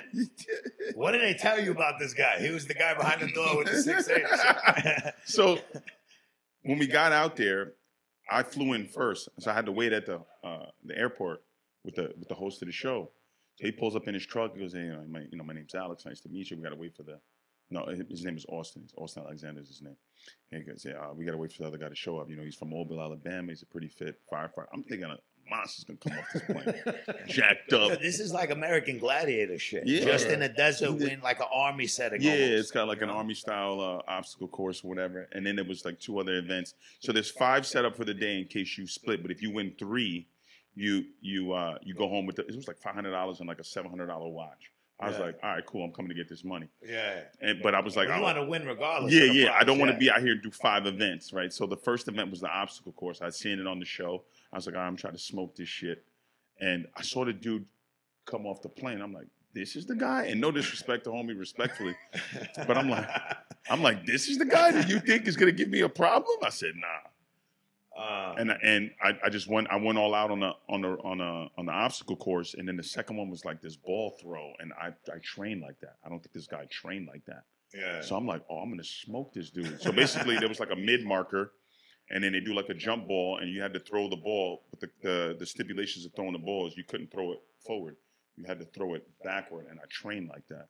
So I already knew that I had that in the bag. And then the last event, which was the shittiest event, was a sled drag up a hill, and I didn't know where the hill stopped. So this guy was a trail runner. So I don't, and at the time I wasn't really running like that. Now I run, but I wasn't running like that. So I'm like, fuck, I got to go up this big hill and I don't know where it ends. I said, I'm just going to reserve my tank. I'm going to stay slightly behind him. And then when I can see where the shit ends, I'm going to turn it up. And that's what you did in a race, I noticed. Yeah, yeah. it- one was like, what I got over here, 39 minutes, and then you turned around and finished it in two minutes earlier. Yeah, yeah, yeah. So he finished the first lap or whatever is considered in eighth place, Yeah, and then said, fuck it, because of the endurance, yeah. you know, and the stamina and all I start better and when I go shoot up. slow. And then as the race goes on or whatever goes on, I get better as it goes on.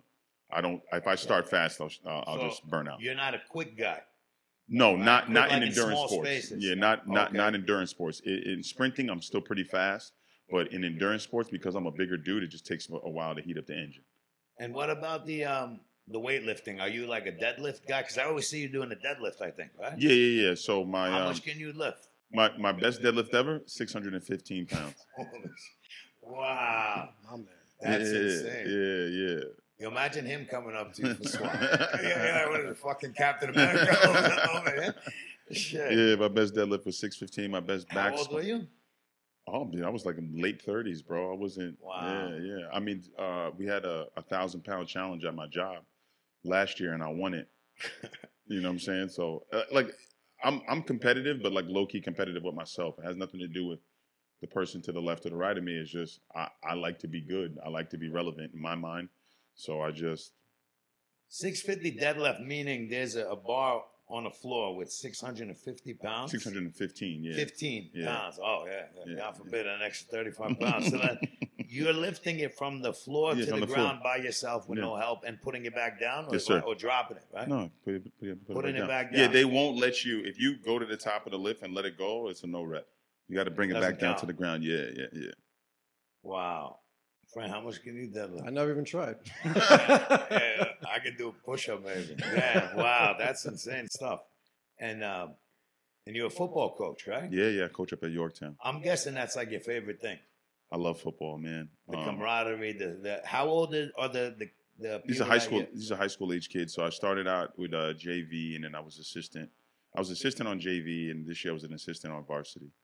Oh, okay. Yeah. So so you uh, do you see yourself like is do you have a goal in that like to be a head coach or a defense? No, man. Um, a friend of mine, a childhood friend of mine, was the one who got me the job. I would never.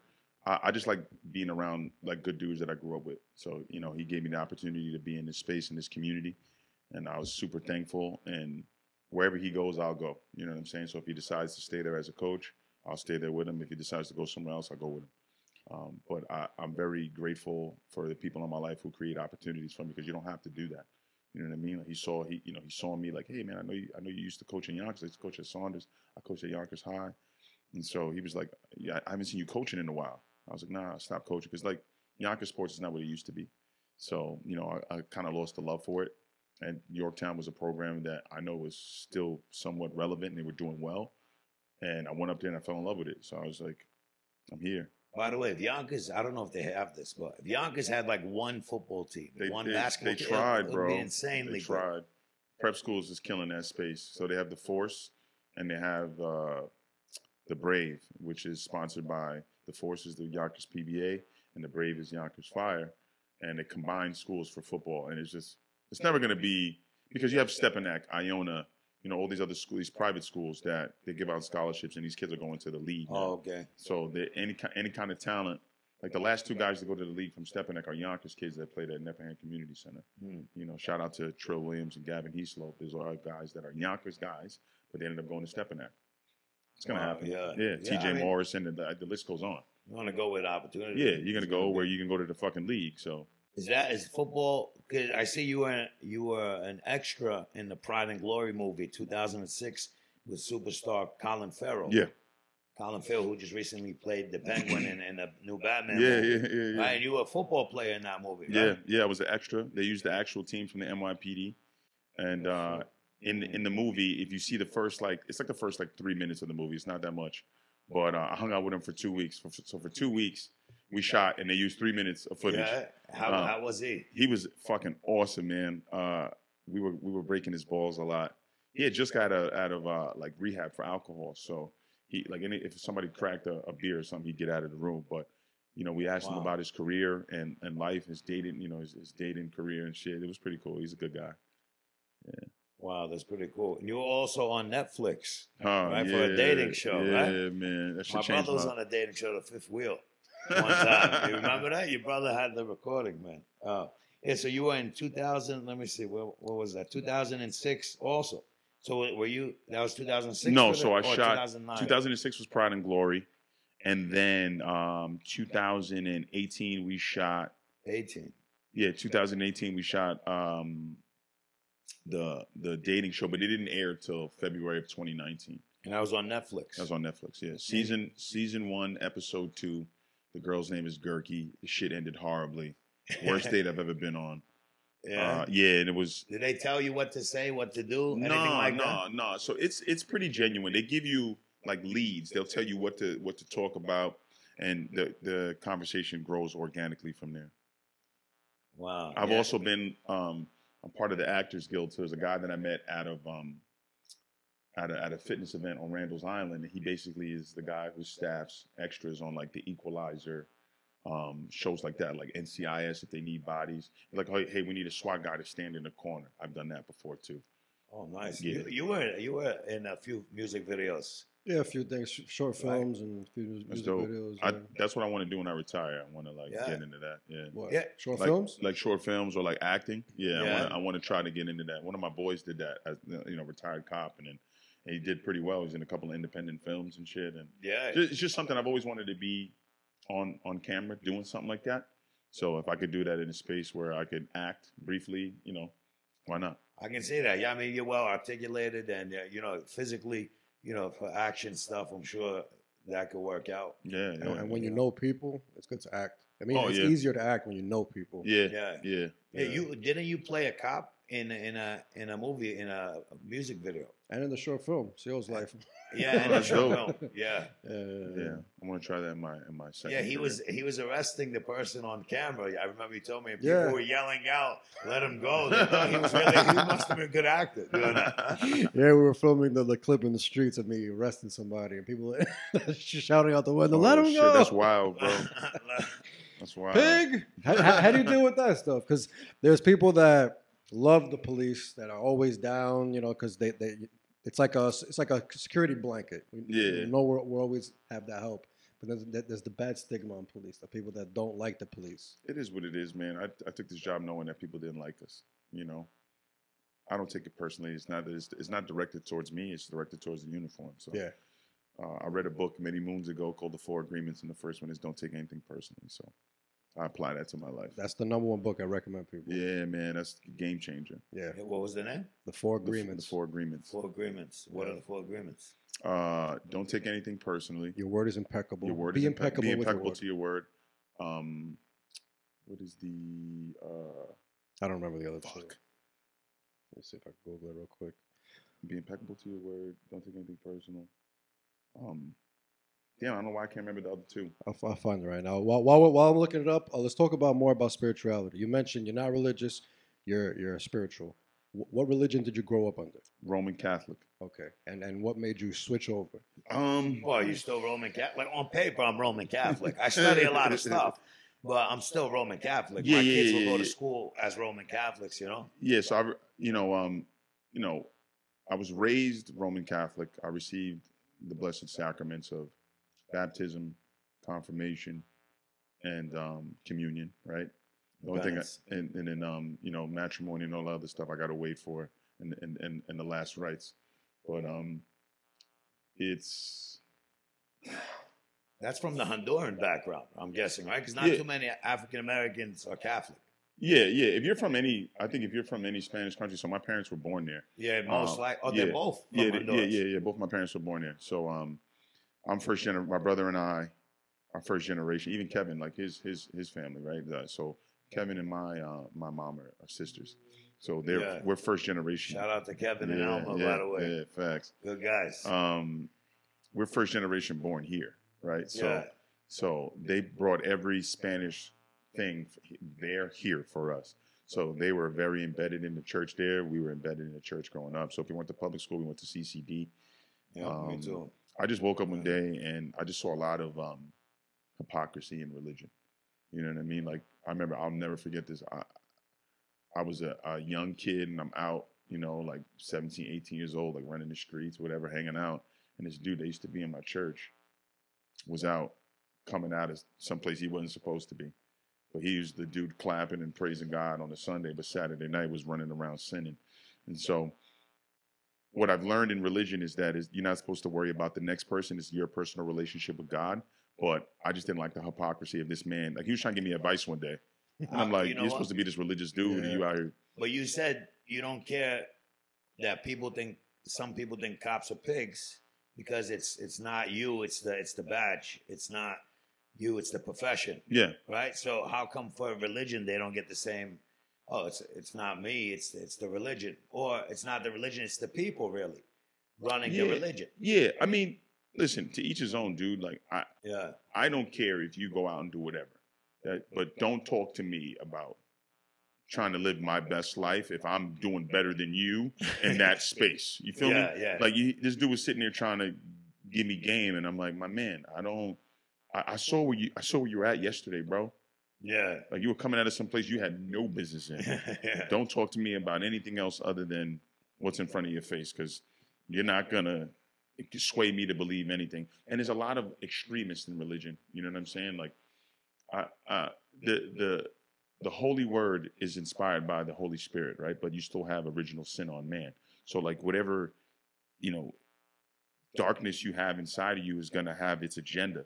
You know what I mean? Like if you think about colonialism, right? You think about people hopped off of a ship, came to the the the New World and said, "I claim this land for God and country," and started murdering everybody, and then saying, "You need to." They had their own religion, their own ways of living. They were a whole nation before these people arrived, and they just murdered everything for God and country. No, I think it's more of a rallying cry to galvanize people using God as like like perverting the religion to get their agenda done. there you go. Because at the end of the day, like you said, that that crave for power you were saying before, all a lot of people they mask their sin behind uh, religion, Religion, yeah, or you know, or behind their badge, or behind something. Yeah. You know, but it's usually that love for the self, and then the love for the world, which is the material stuff. You know, it could be power, it could be money, it could be whatever. yeah. Whatever it, is- whatever your vice is, that's people use their religion to to mask that. And I just, you know, I'm not a perfect human being. I know I'm not. I don't go out and preach that I'm perfect. I'm not a perfect person by any means. I fall short every single day, but I'm not out here. I, I suggest things. I'm not telling you how to live. You know, I said, hey, maybe you might want to try something. Maybe maybe this might work for you. But I'm not telling you that what you're doing is wrong because I don't know what you go home to. I don't know what you experience. I don't know what what uh what what situations you went through as a child. I don't know none of that shit. I just know like that probably might not be the best thing for you. So try to stay away from it. But if you do, that's on you. Yeah, I don't know what else to say. You know, like I can see what the, the humility, and I can see why you were successful at negotiating or talking with people, talking people down. You're not talking to, down to anybody. Yeah, because like I'm in no position. I am no different than anybody else because I wear a uniform or because I grew up in a certain it doesn't make me better or, or or or worse than anyone. At the end of the day, right? Whatever I do here on on earth is going to be used as judgment in the afterlife. So I try to be at all costs. I just try to be neutral and listen to people. You know, because the average person who has some kind of issue lashes out, just wants to be heard, and sometimes you just listening to them may make their day a little bit better. And I've prevented many of catastrophic situations by just listening to somebody and being indifferent. You know, I'm, and like I said, there's there's days you might catch me on the wrong day. I might not want to talk. I might want to, you know, whoop some ass. I don't know, but depending on the day. But for the most part, like I said, I'm human. I have flaw, but I, I try to go out into the world indifferent every single day. All right, here we go. The four agreements. Be impeccable with your word. Don't take anything personally. Don't make assumptions. Always do your best. Always do your best, yeah. And I think I think that one was the one I, I like. I, I wrote, "Don't take anything personal" in my locker. That's a big one. I had a big problem with that. Like people would say shit to me, and I'd be like, you know, like I would take it to heart. What do you mean, like like criminals or you no, know people just you work with, no, anybody? in life, In period, life. in, in, in any Okay. in any platform. People would say shit to me, and I would take that shit to heart, and then I had to learn how to let like let that go. Did you have to learn how to separate yourself from being a cop, like you said before? Like you're Jay before you're a cop, Jumpman Jay before he's a cop. So did you have to learn that? Like what people that you grew up with? Oh, Jay's a cop. I don't mess with Jay no more, Oh or man, stuff like that. when I became a cop, I lost a lot of friends, man. But because I was young, I was 22 when I got hired. So you know, there's at 22 people still out here still running around doing dumb shit. You know, so yeah, I had to grow up fast, and people understood that. And the ones who loved me understood what I did for a living. The ones who didn't, they removed themselves from my life. But I, the, the, the problem is, you have to understand that you're in a capacity of a of an like a, an official, right? So someone would say something to you that you normally probably would react a certain way, but now because you wear a uniform and you represent your city or your state or whatever it is, you have to have a little bit more restraint and a little bit more professionalism.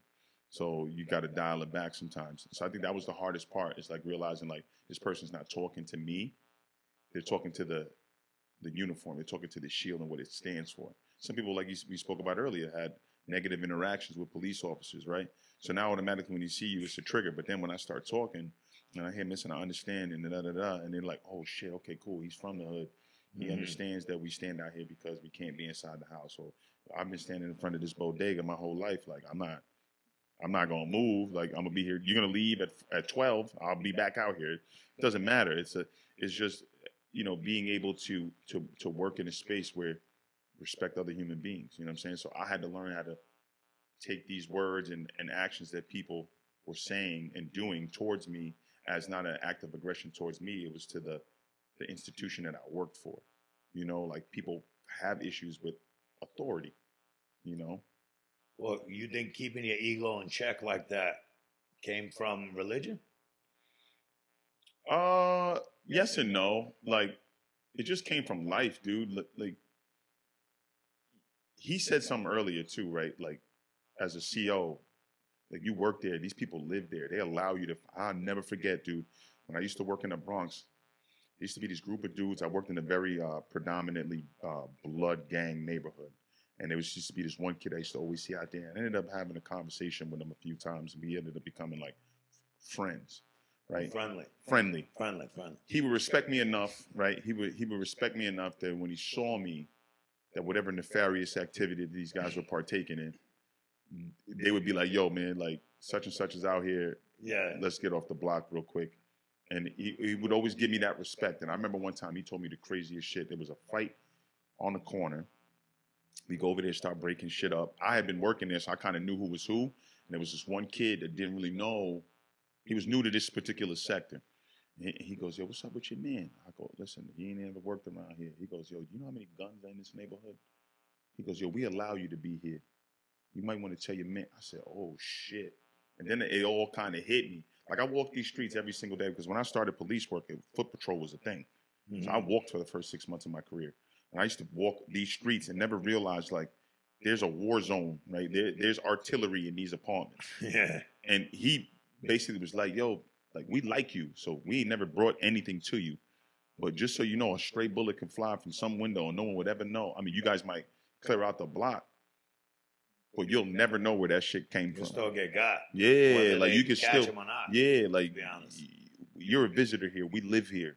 We allow you to operate in this space. And when he said that, that was a humbling moment for me because this is in the middle of like bedlam. There's mayhem going on, and he's like, "Yo, what's up?" Because this one dude was being, he was doing a little bit too much. Mhm. And I remember the guy, the, the guy was like, "Yo, what's up with your man?" I was like, you know, he goes, "Yo, just understand, bro. This is our neighborhood. We allow you to be here." When he said that, I was like, "Peace, bruv," because I don't want any problems with anybody. You know, I I lived this long by being smart, not being stupid. You know, Yeah. Yeah, God bless, man. yeah, Well, I'm sure you can The, speak to a lot of that. the, the, the big difference I tell people with police and, and corrections Mhm. is we know who the bad guys are. yeah. They're, they're, they're even in uniform. mm-hmm. Yeah. Out here, you pull somebody over thinking it's a routine stop. You don't know what that person has that they need to get away with. Yeah, And you're, you're, you might stop them from getting away with what they need to get away with. Scenarios like that scare the hell out of me. That's why I never even thought of police. yeah, man. You, you always hear stories of like uh, uh, car stops. Car stops. This, the, the two most dangerous calls a police officer can go to is car stop and a domestic violence incident. Domestic, I was gonna say, yeah. And and I, I'll never forget. I had a car stop in the Bronx. I can't name where it was or the the the particulars, but um, basically, I stopped a car that had like three guns in it, and you would have never known, right? But thank God I was tactically sound, and I was intuitive, and the other kids that were with me, the other guys that I was working with, were intuitive as well, and we ended up making it out of that situation with no one drawing any guns or anything like that but it was the way that we handled the call, the way that we moved, prevented violence. And you, you, so you got the guns at the end Yeah, of the yeah, day. yeah. It was a car stop. We ended up getting three guns out of it. That's like my claim to fame But as a police the- officer. Yeah. Yeah. So what's what's a car stop like? What's gonna make you say They had forged plates, which is rampant right now, but this is back in the day. forged plates? Yeah, they had So so, how'd you know he had forged plates? so usually I'm with assuming he. paper plates, right? There's certain seals and shit, and he had like it was like a New York plate, but it had a Jersey seal. Like when you when you work in these um, neighborhoods, you start to notice certain patterns and certain things.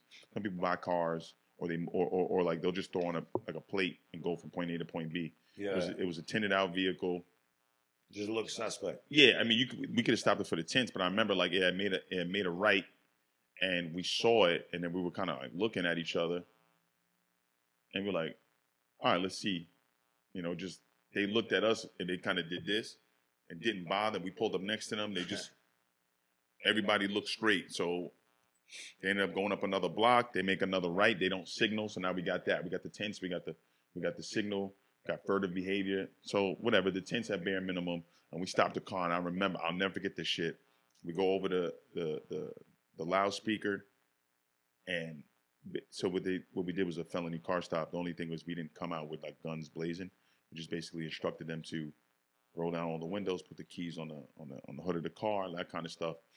And then um when we came up, and this one dude was just like, it was February, and my man was sweating like he ran a marathon. So I'm- I'm only assuming that either he's on drugs or there's something in his car that he shouldn't have.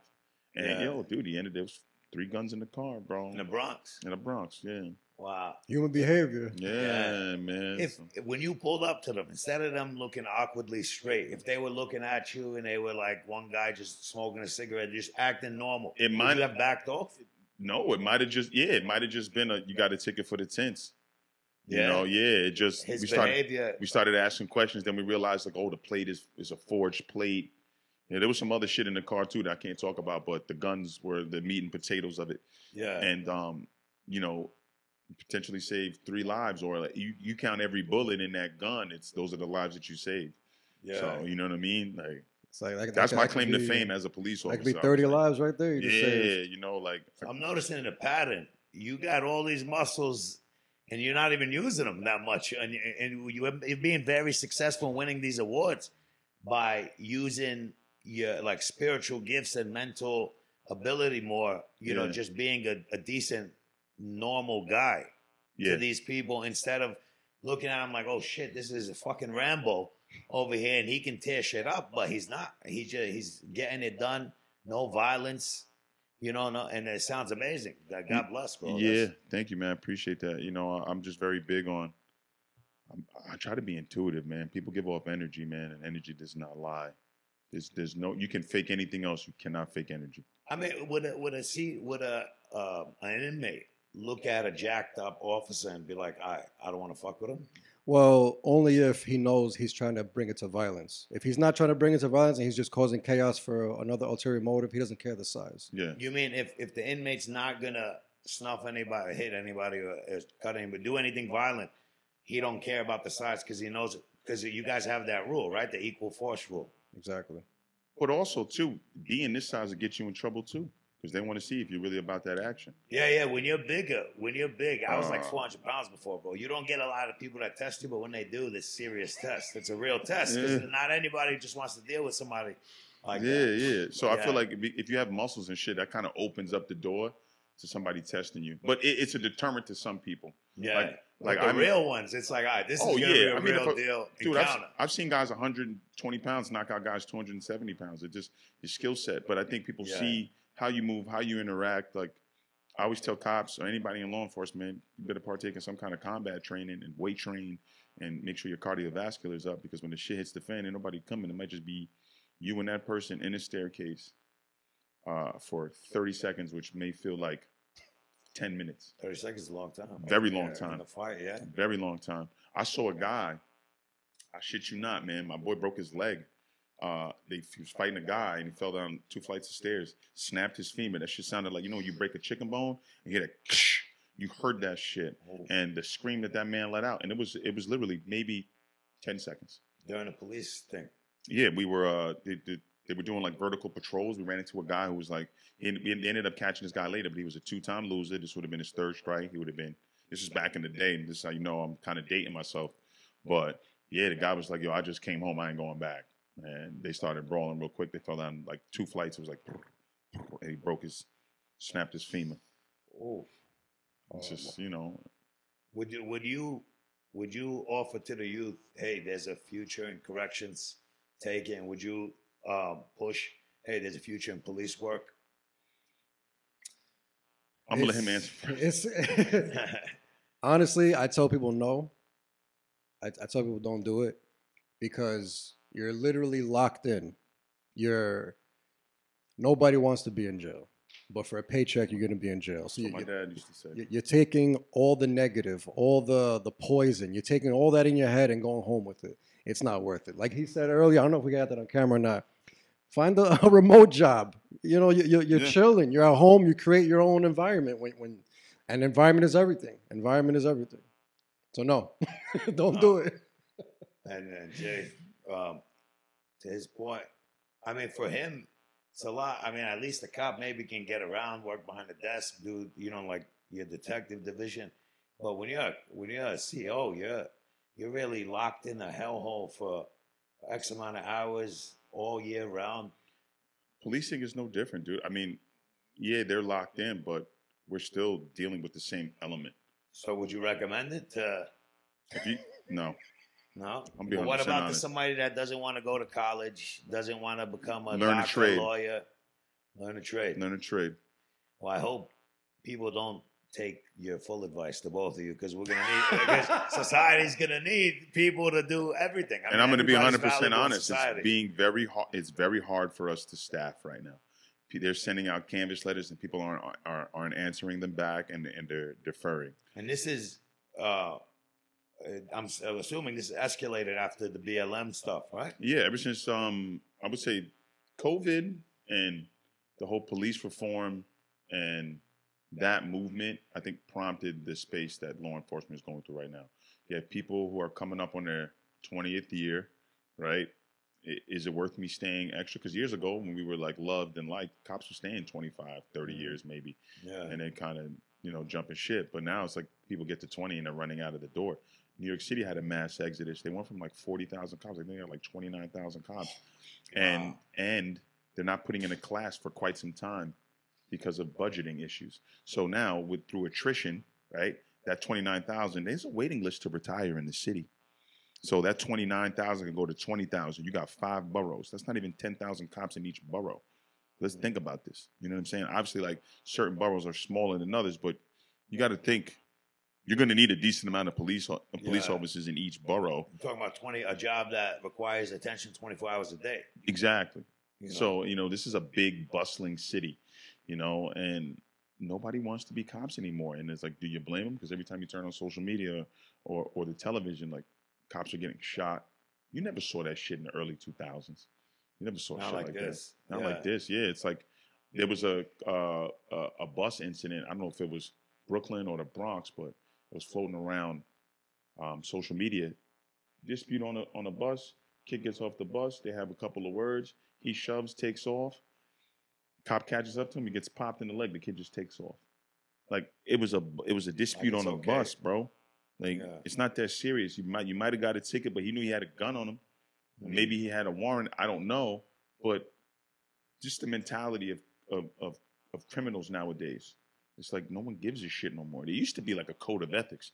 That shit is out the window, and you're dealing with a different type, and it's a breeding ground for it too. It's like there's no penalty for harsh crime. You can commit an atrocity in New York. Yeah, and you, actually in, in, a, in a lot of I don't know places, unless you go in, the, if you oh, go in the. Bible Belt, you might fuck around and find out. Yeah. But like up here, it's it's oh, it's, oh, the it's no, the what is that? The no bail reform? What is it?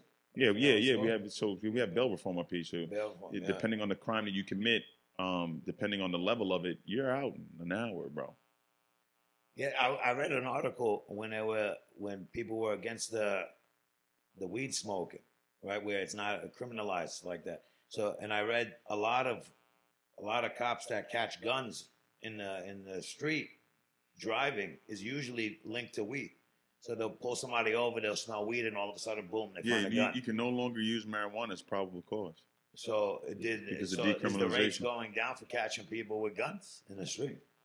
Crime is going up. That's all I know. I don't. I don't know if if anything else is working. I know crime is up exponentially. So, if if you put two and two together, it's, it's creating a, a hostile environment for policing, and if there's no consequences to your actions, you're not being held accountable. Is it really going to be a deterrent for you to commit more crime?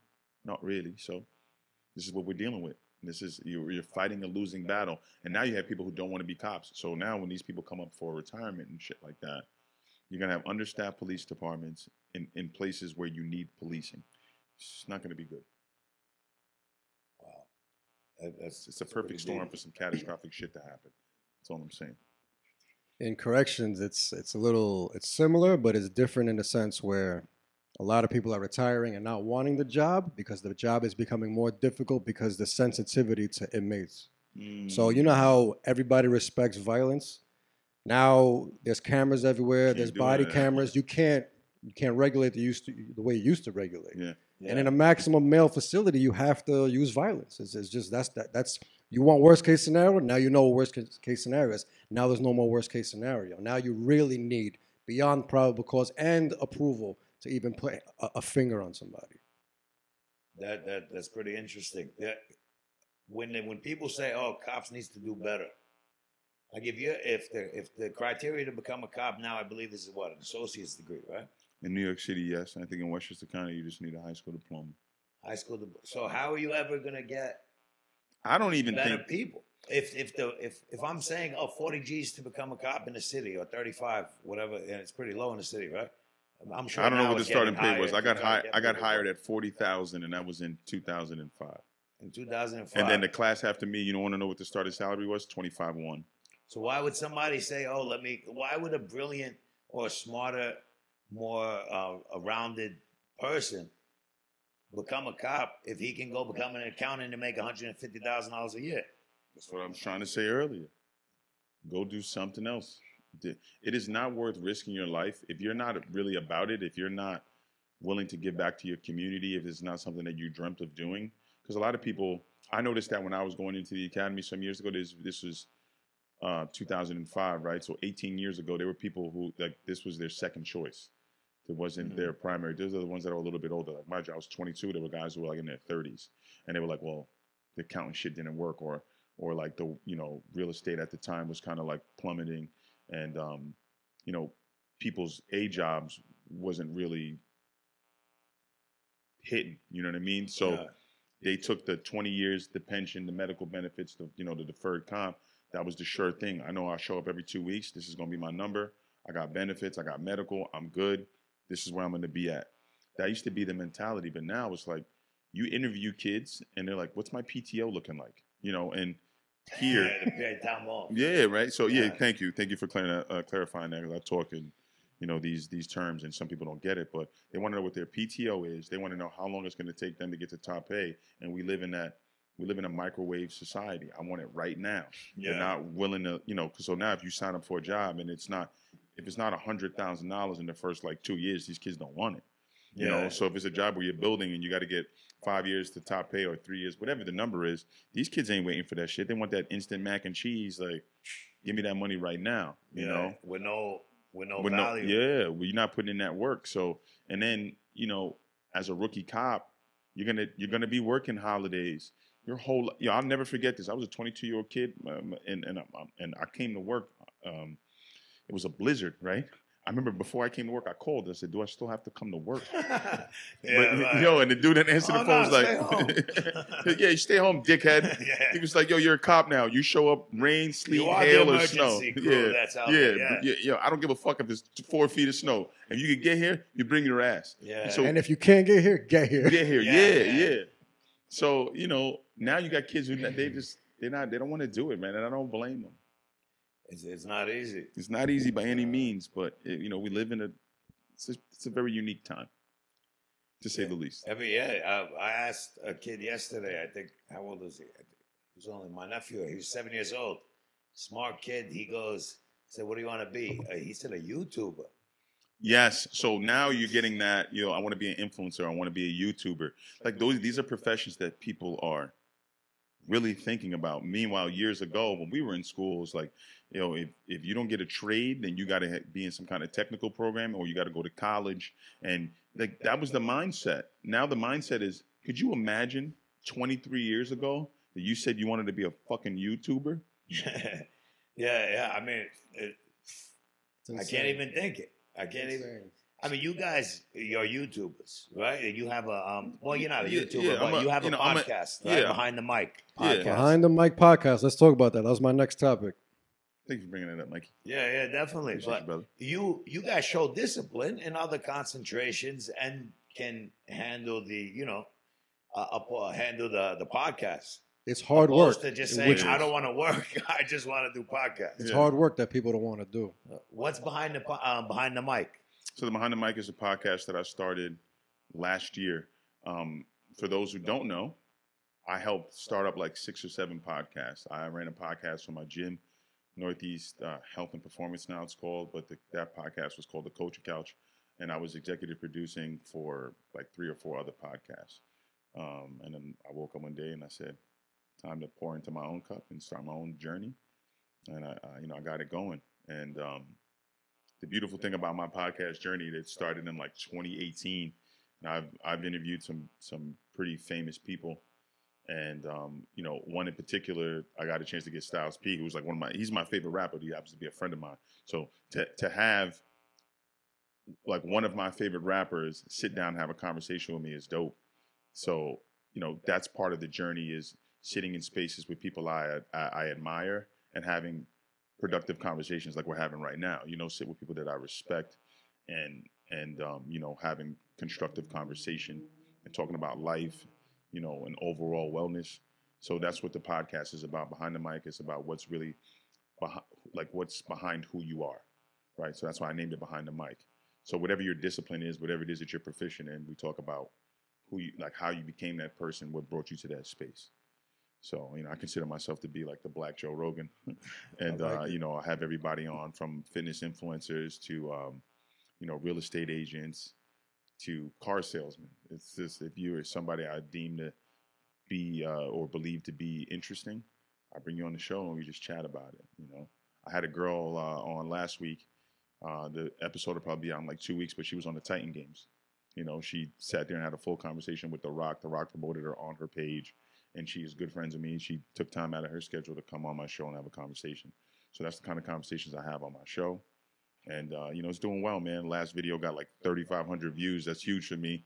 May not be a lot to most people, but that's huge for an upstart podcast. With we have 100 subscribers, right? So we're trying to get to the number 200. That's the number. I know. I know we spoke about that, but Yeah. the number's 200. That's when you start to kind of see some monetary gains. You know, as far as you know, being able to reach out to companies for sponsors and things like that. So we're trying to work our way into that. Um, you know, it's in collaboration with Soyo Creative, which is right down the street, 92 Main Street. You know, we're getting after it. I like it. I like it.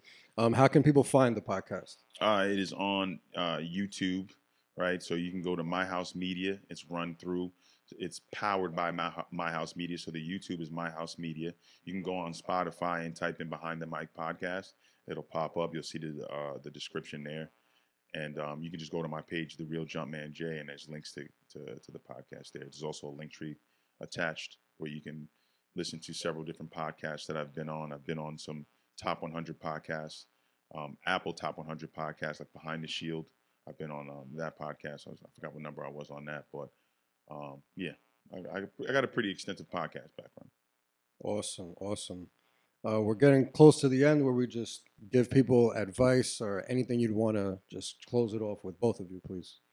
Uh, if there's anything that you're looking to do, do it. Don't. There's no, there's no ideal time. There's no perfect time for you to chase a dream, right? If there's something that you feel that you're passionate about, as long as you have a plan of action and you need and and you have a way to execute that plan of action, chase your dream, because no one no one's going to do it for you. And if you sit on that idea, uh, it'll never come to fruition. So that's just the word of advice that I give to people. And I would definitely add to that. Um, you got to have some dis- the discipline and dedication because everything you know. You, anybody that you know how people say, "Oh, my, my baby can do anything he wants." That's that's not true. you can do anything you want if you're knowledgeable, if you work hard, if you have some luck go your way or divine intervention, whatever you know, people, however you believe. But with those components, if you're willing to work for it, you know, and and sacrifice, or you know, people say you need ten years before you master something, you know. But yeah, I, I agree. Not deterring that that you can't be what you want to be or do what you want to do, but it, it comes with, you know, like people we watch the football players play on Sunday, but Monday through Saturday they're working out, they're in the gym, they're eating right, right. So But it's it's true though. Um, that statement is true. You can do anything you want, but it's a deep ass um, Big asterisk statement. yeah, because it's yeah. you can with Yeah. all the work that comes and the dedication. It's, it's a deep statement, but it's true. You can do anything you want. You put your mind to it. You create a plan. You execute that plan. You live it. You love it. You do it all day, every day. Anything is possible. Definitely. Yeah, I agree. I mean, I, I think there's four pillars of success in, in my personal estimation. I think there, one of them would be, or the first one would be family, right? And or let's just say not in order. I would say family. I would say a higher spiritual.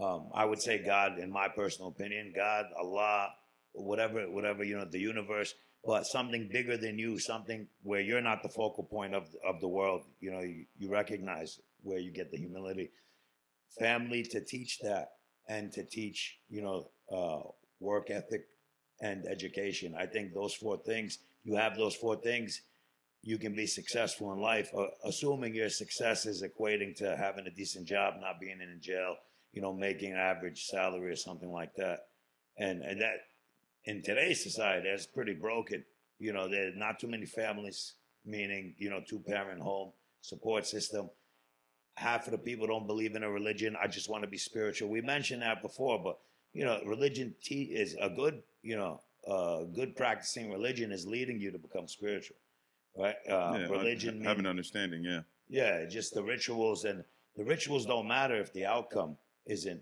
you know, isn't of quality, and you only have quality if it's loving and truthful and useful wow. yeah. right? Um, but I think I think those four, if anybody wants to look for success, you have the family for the support, teach you about some type of religion or some type of practice that can keep you in check of what's morally good and what's not.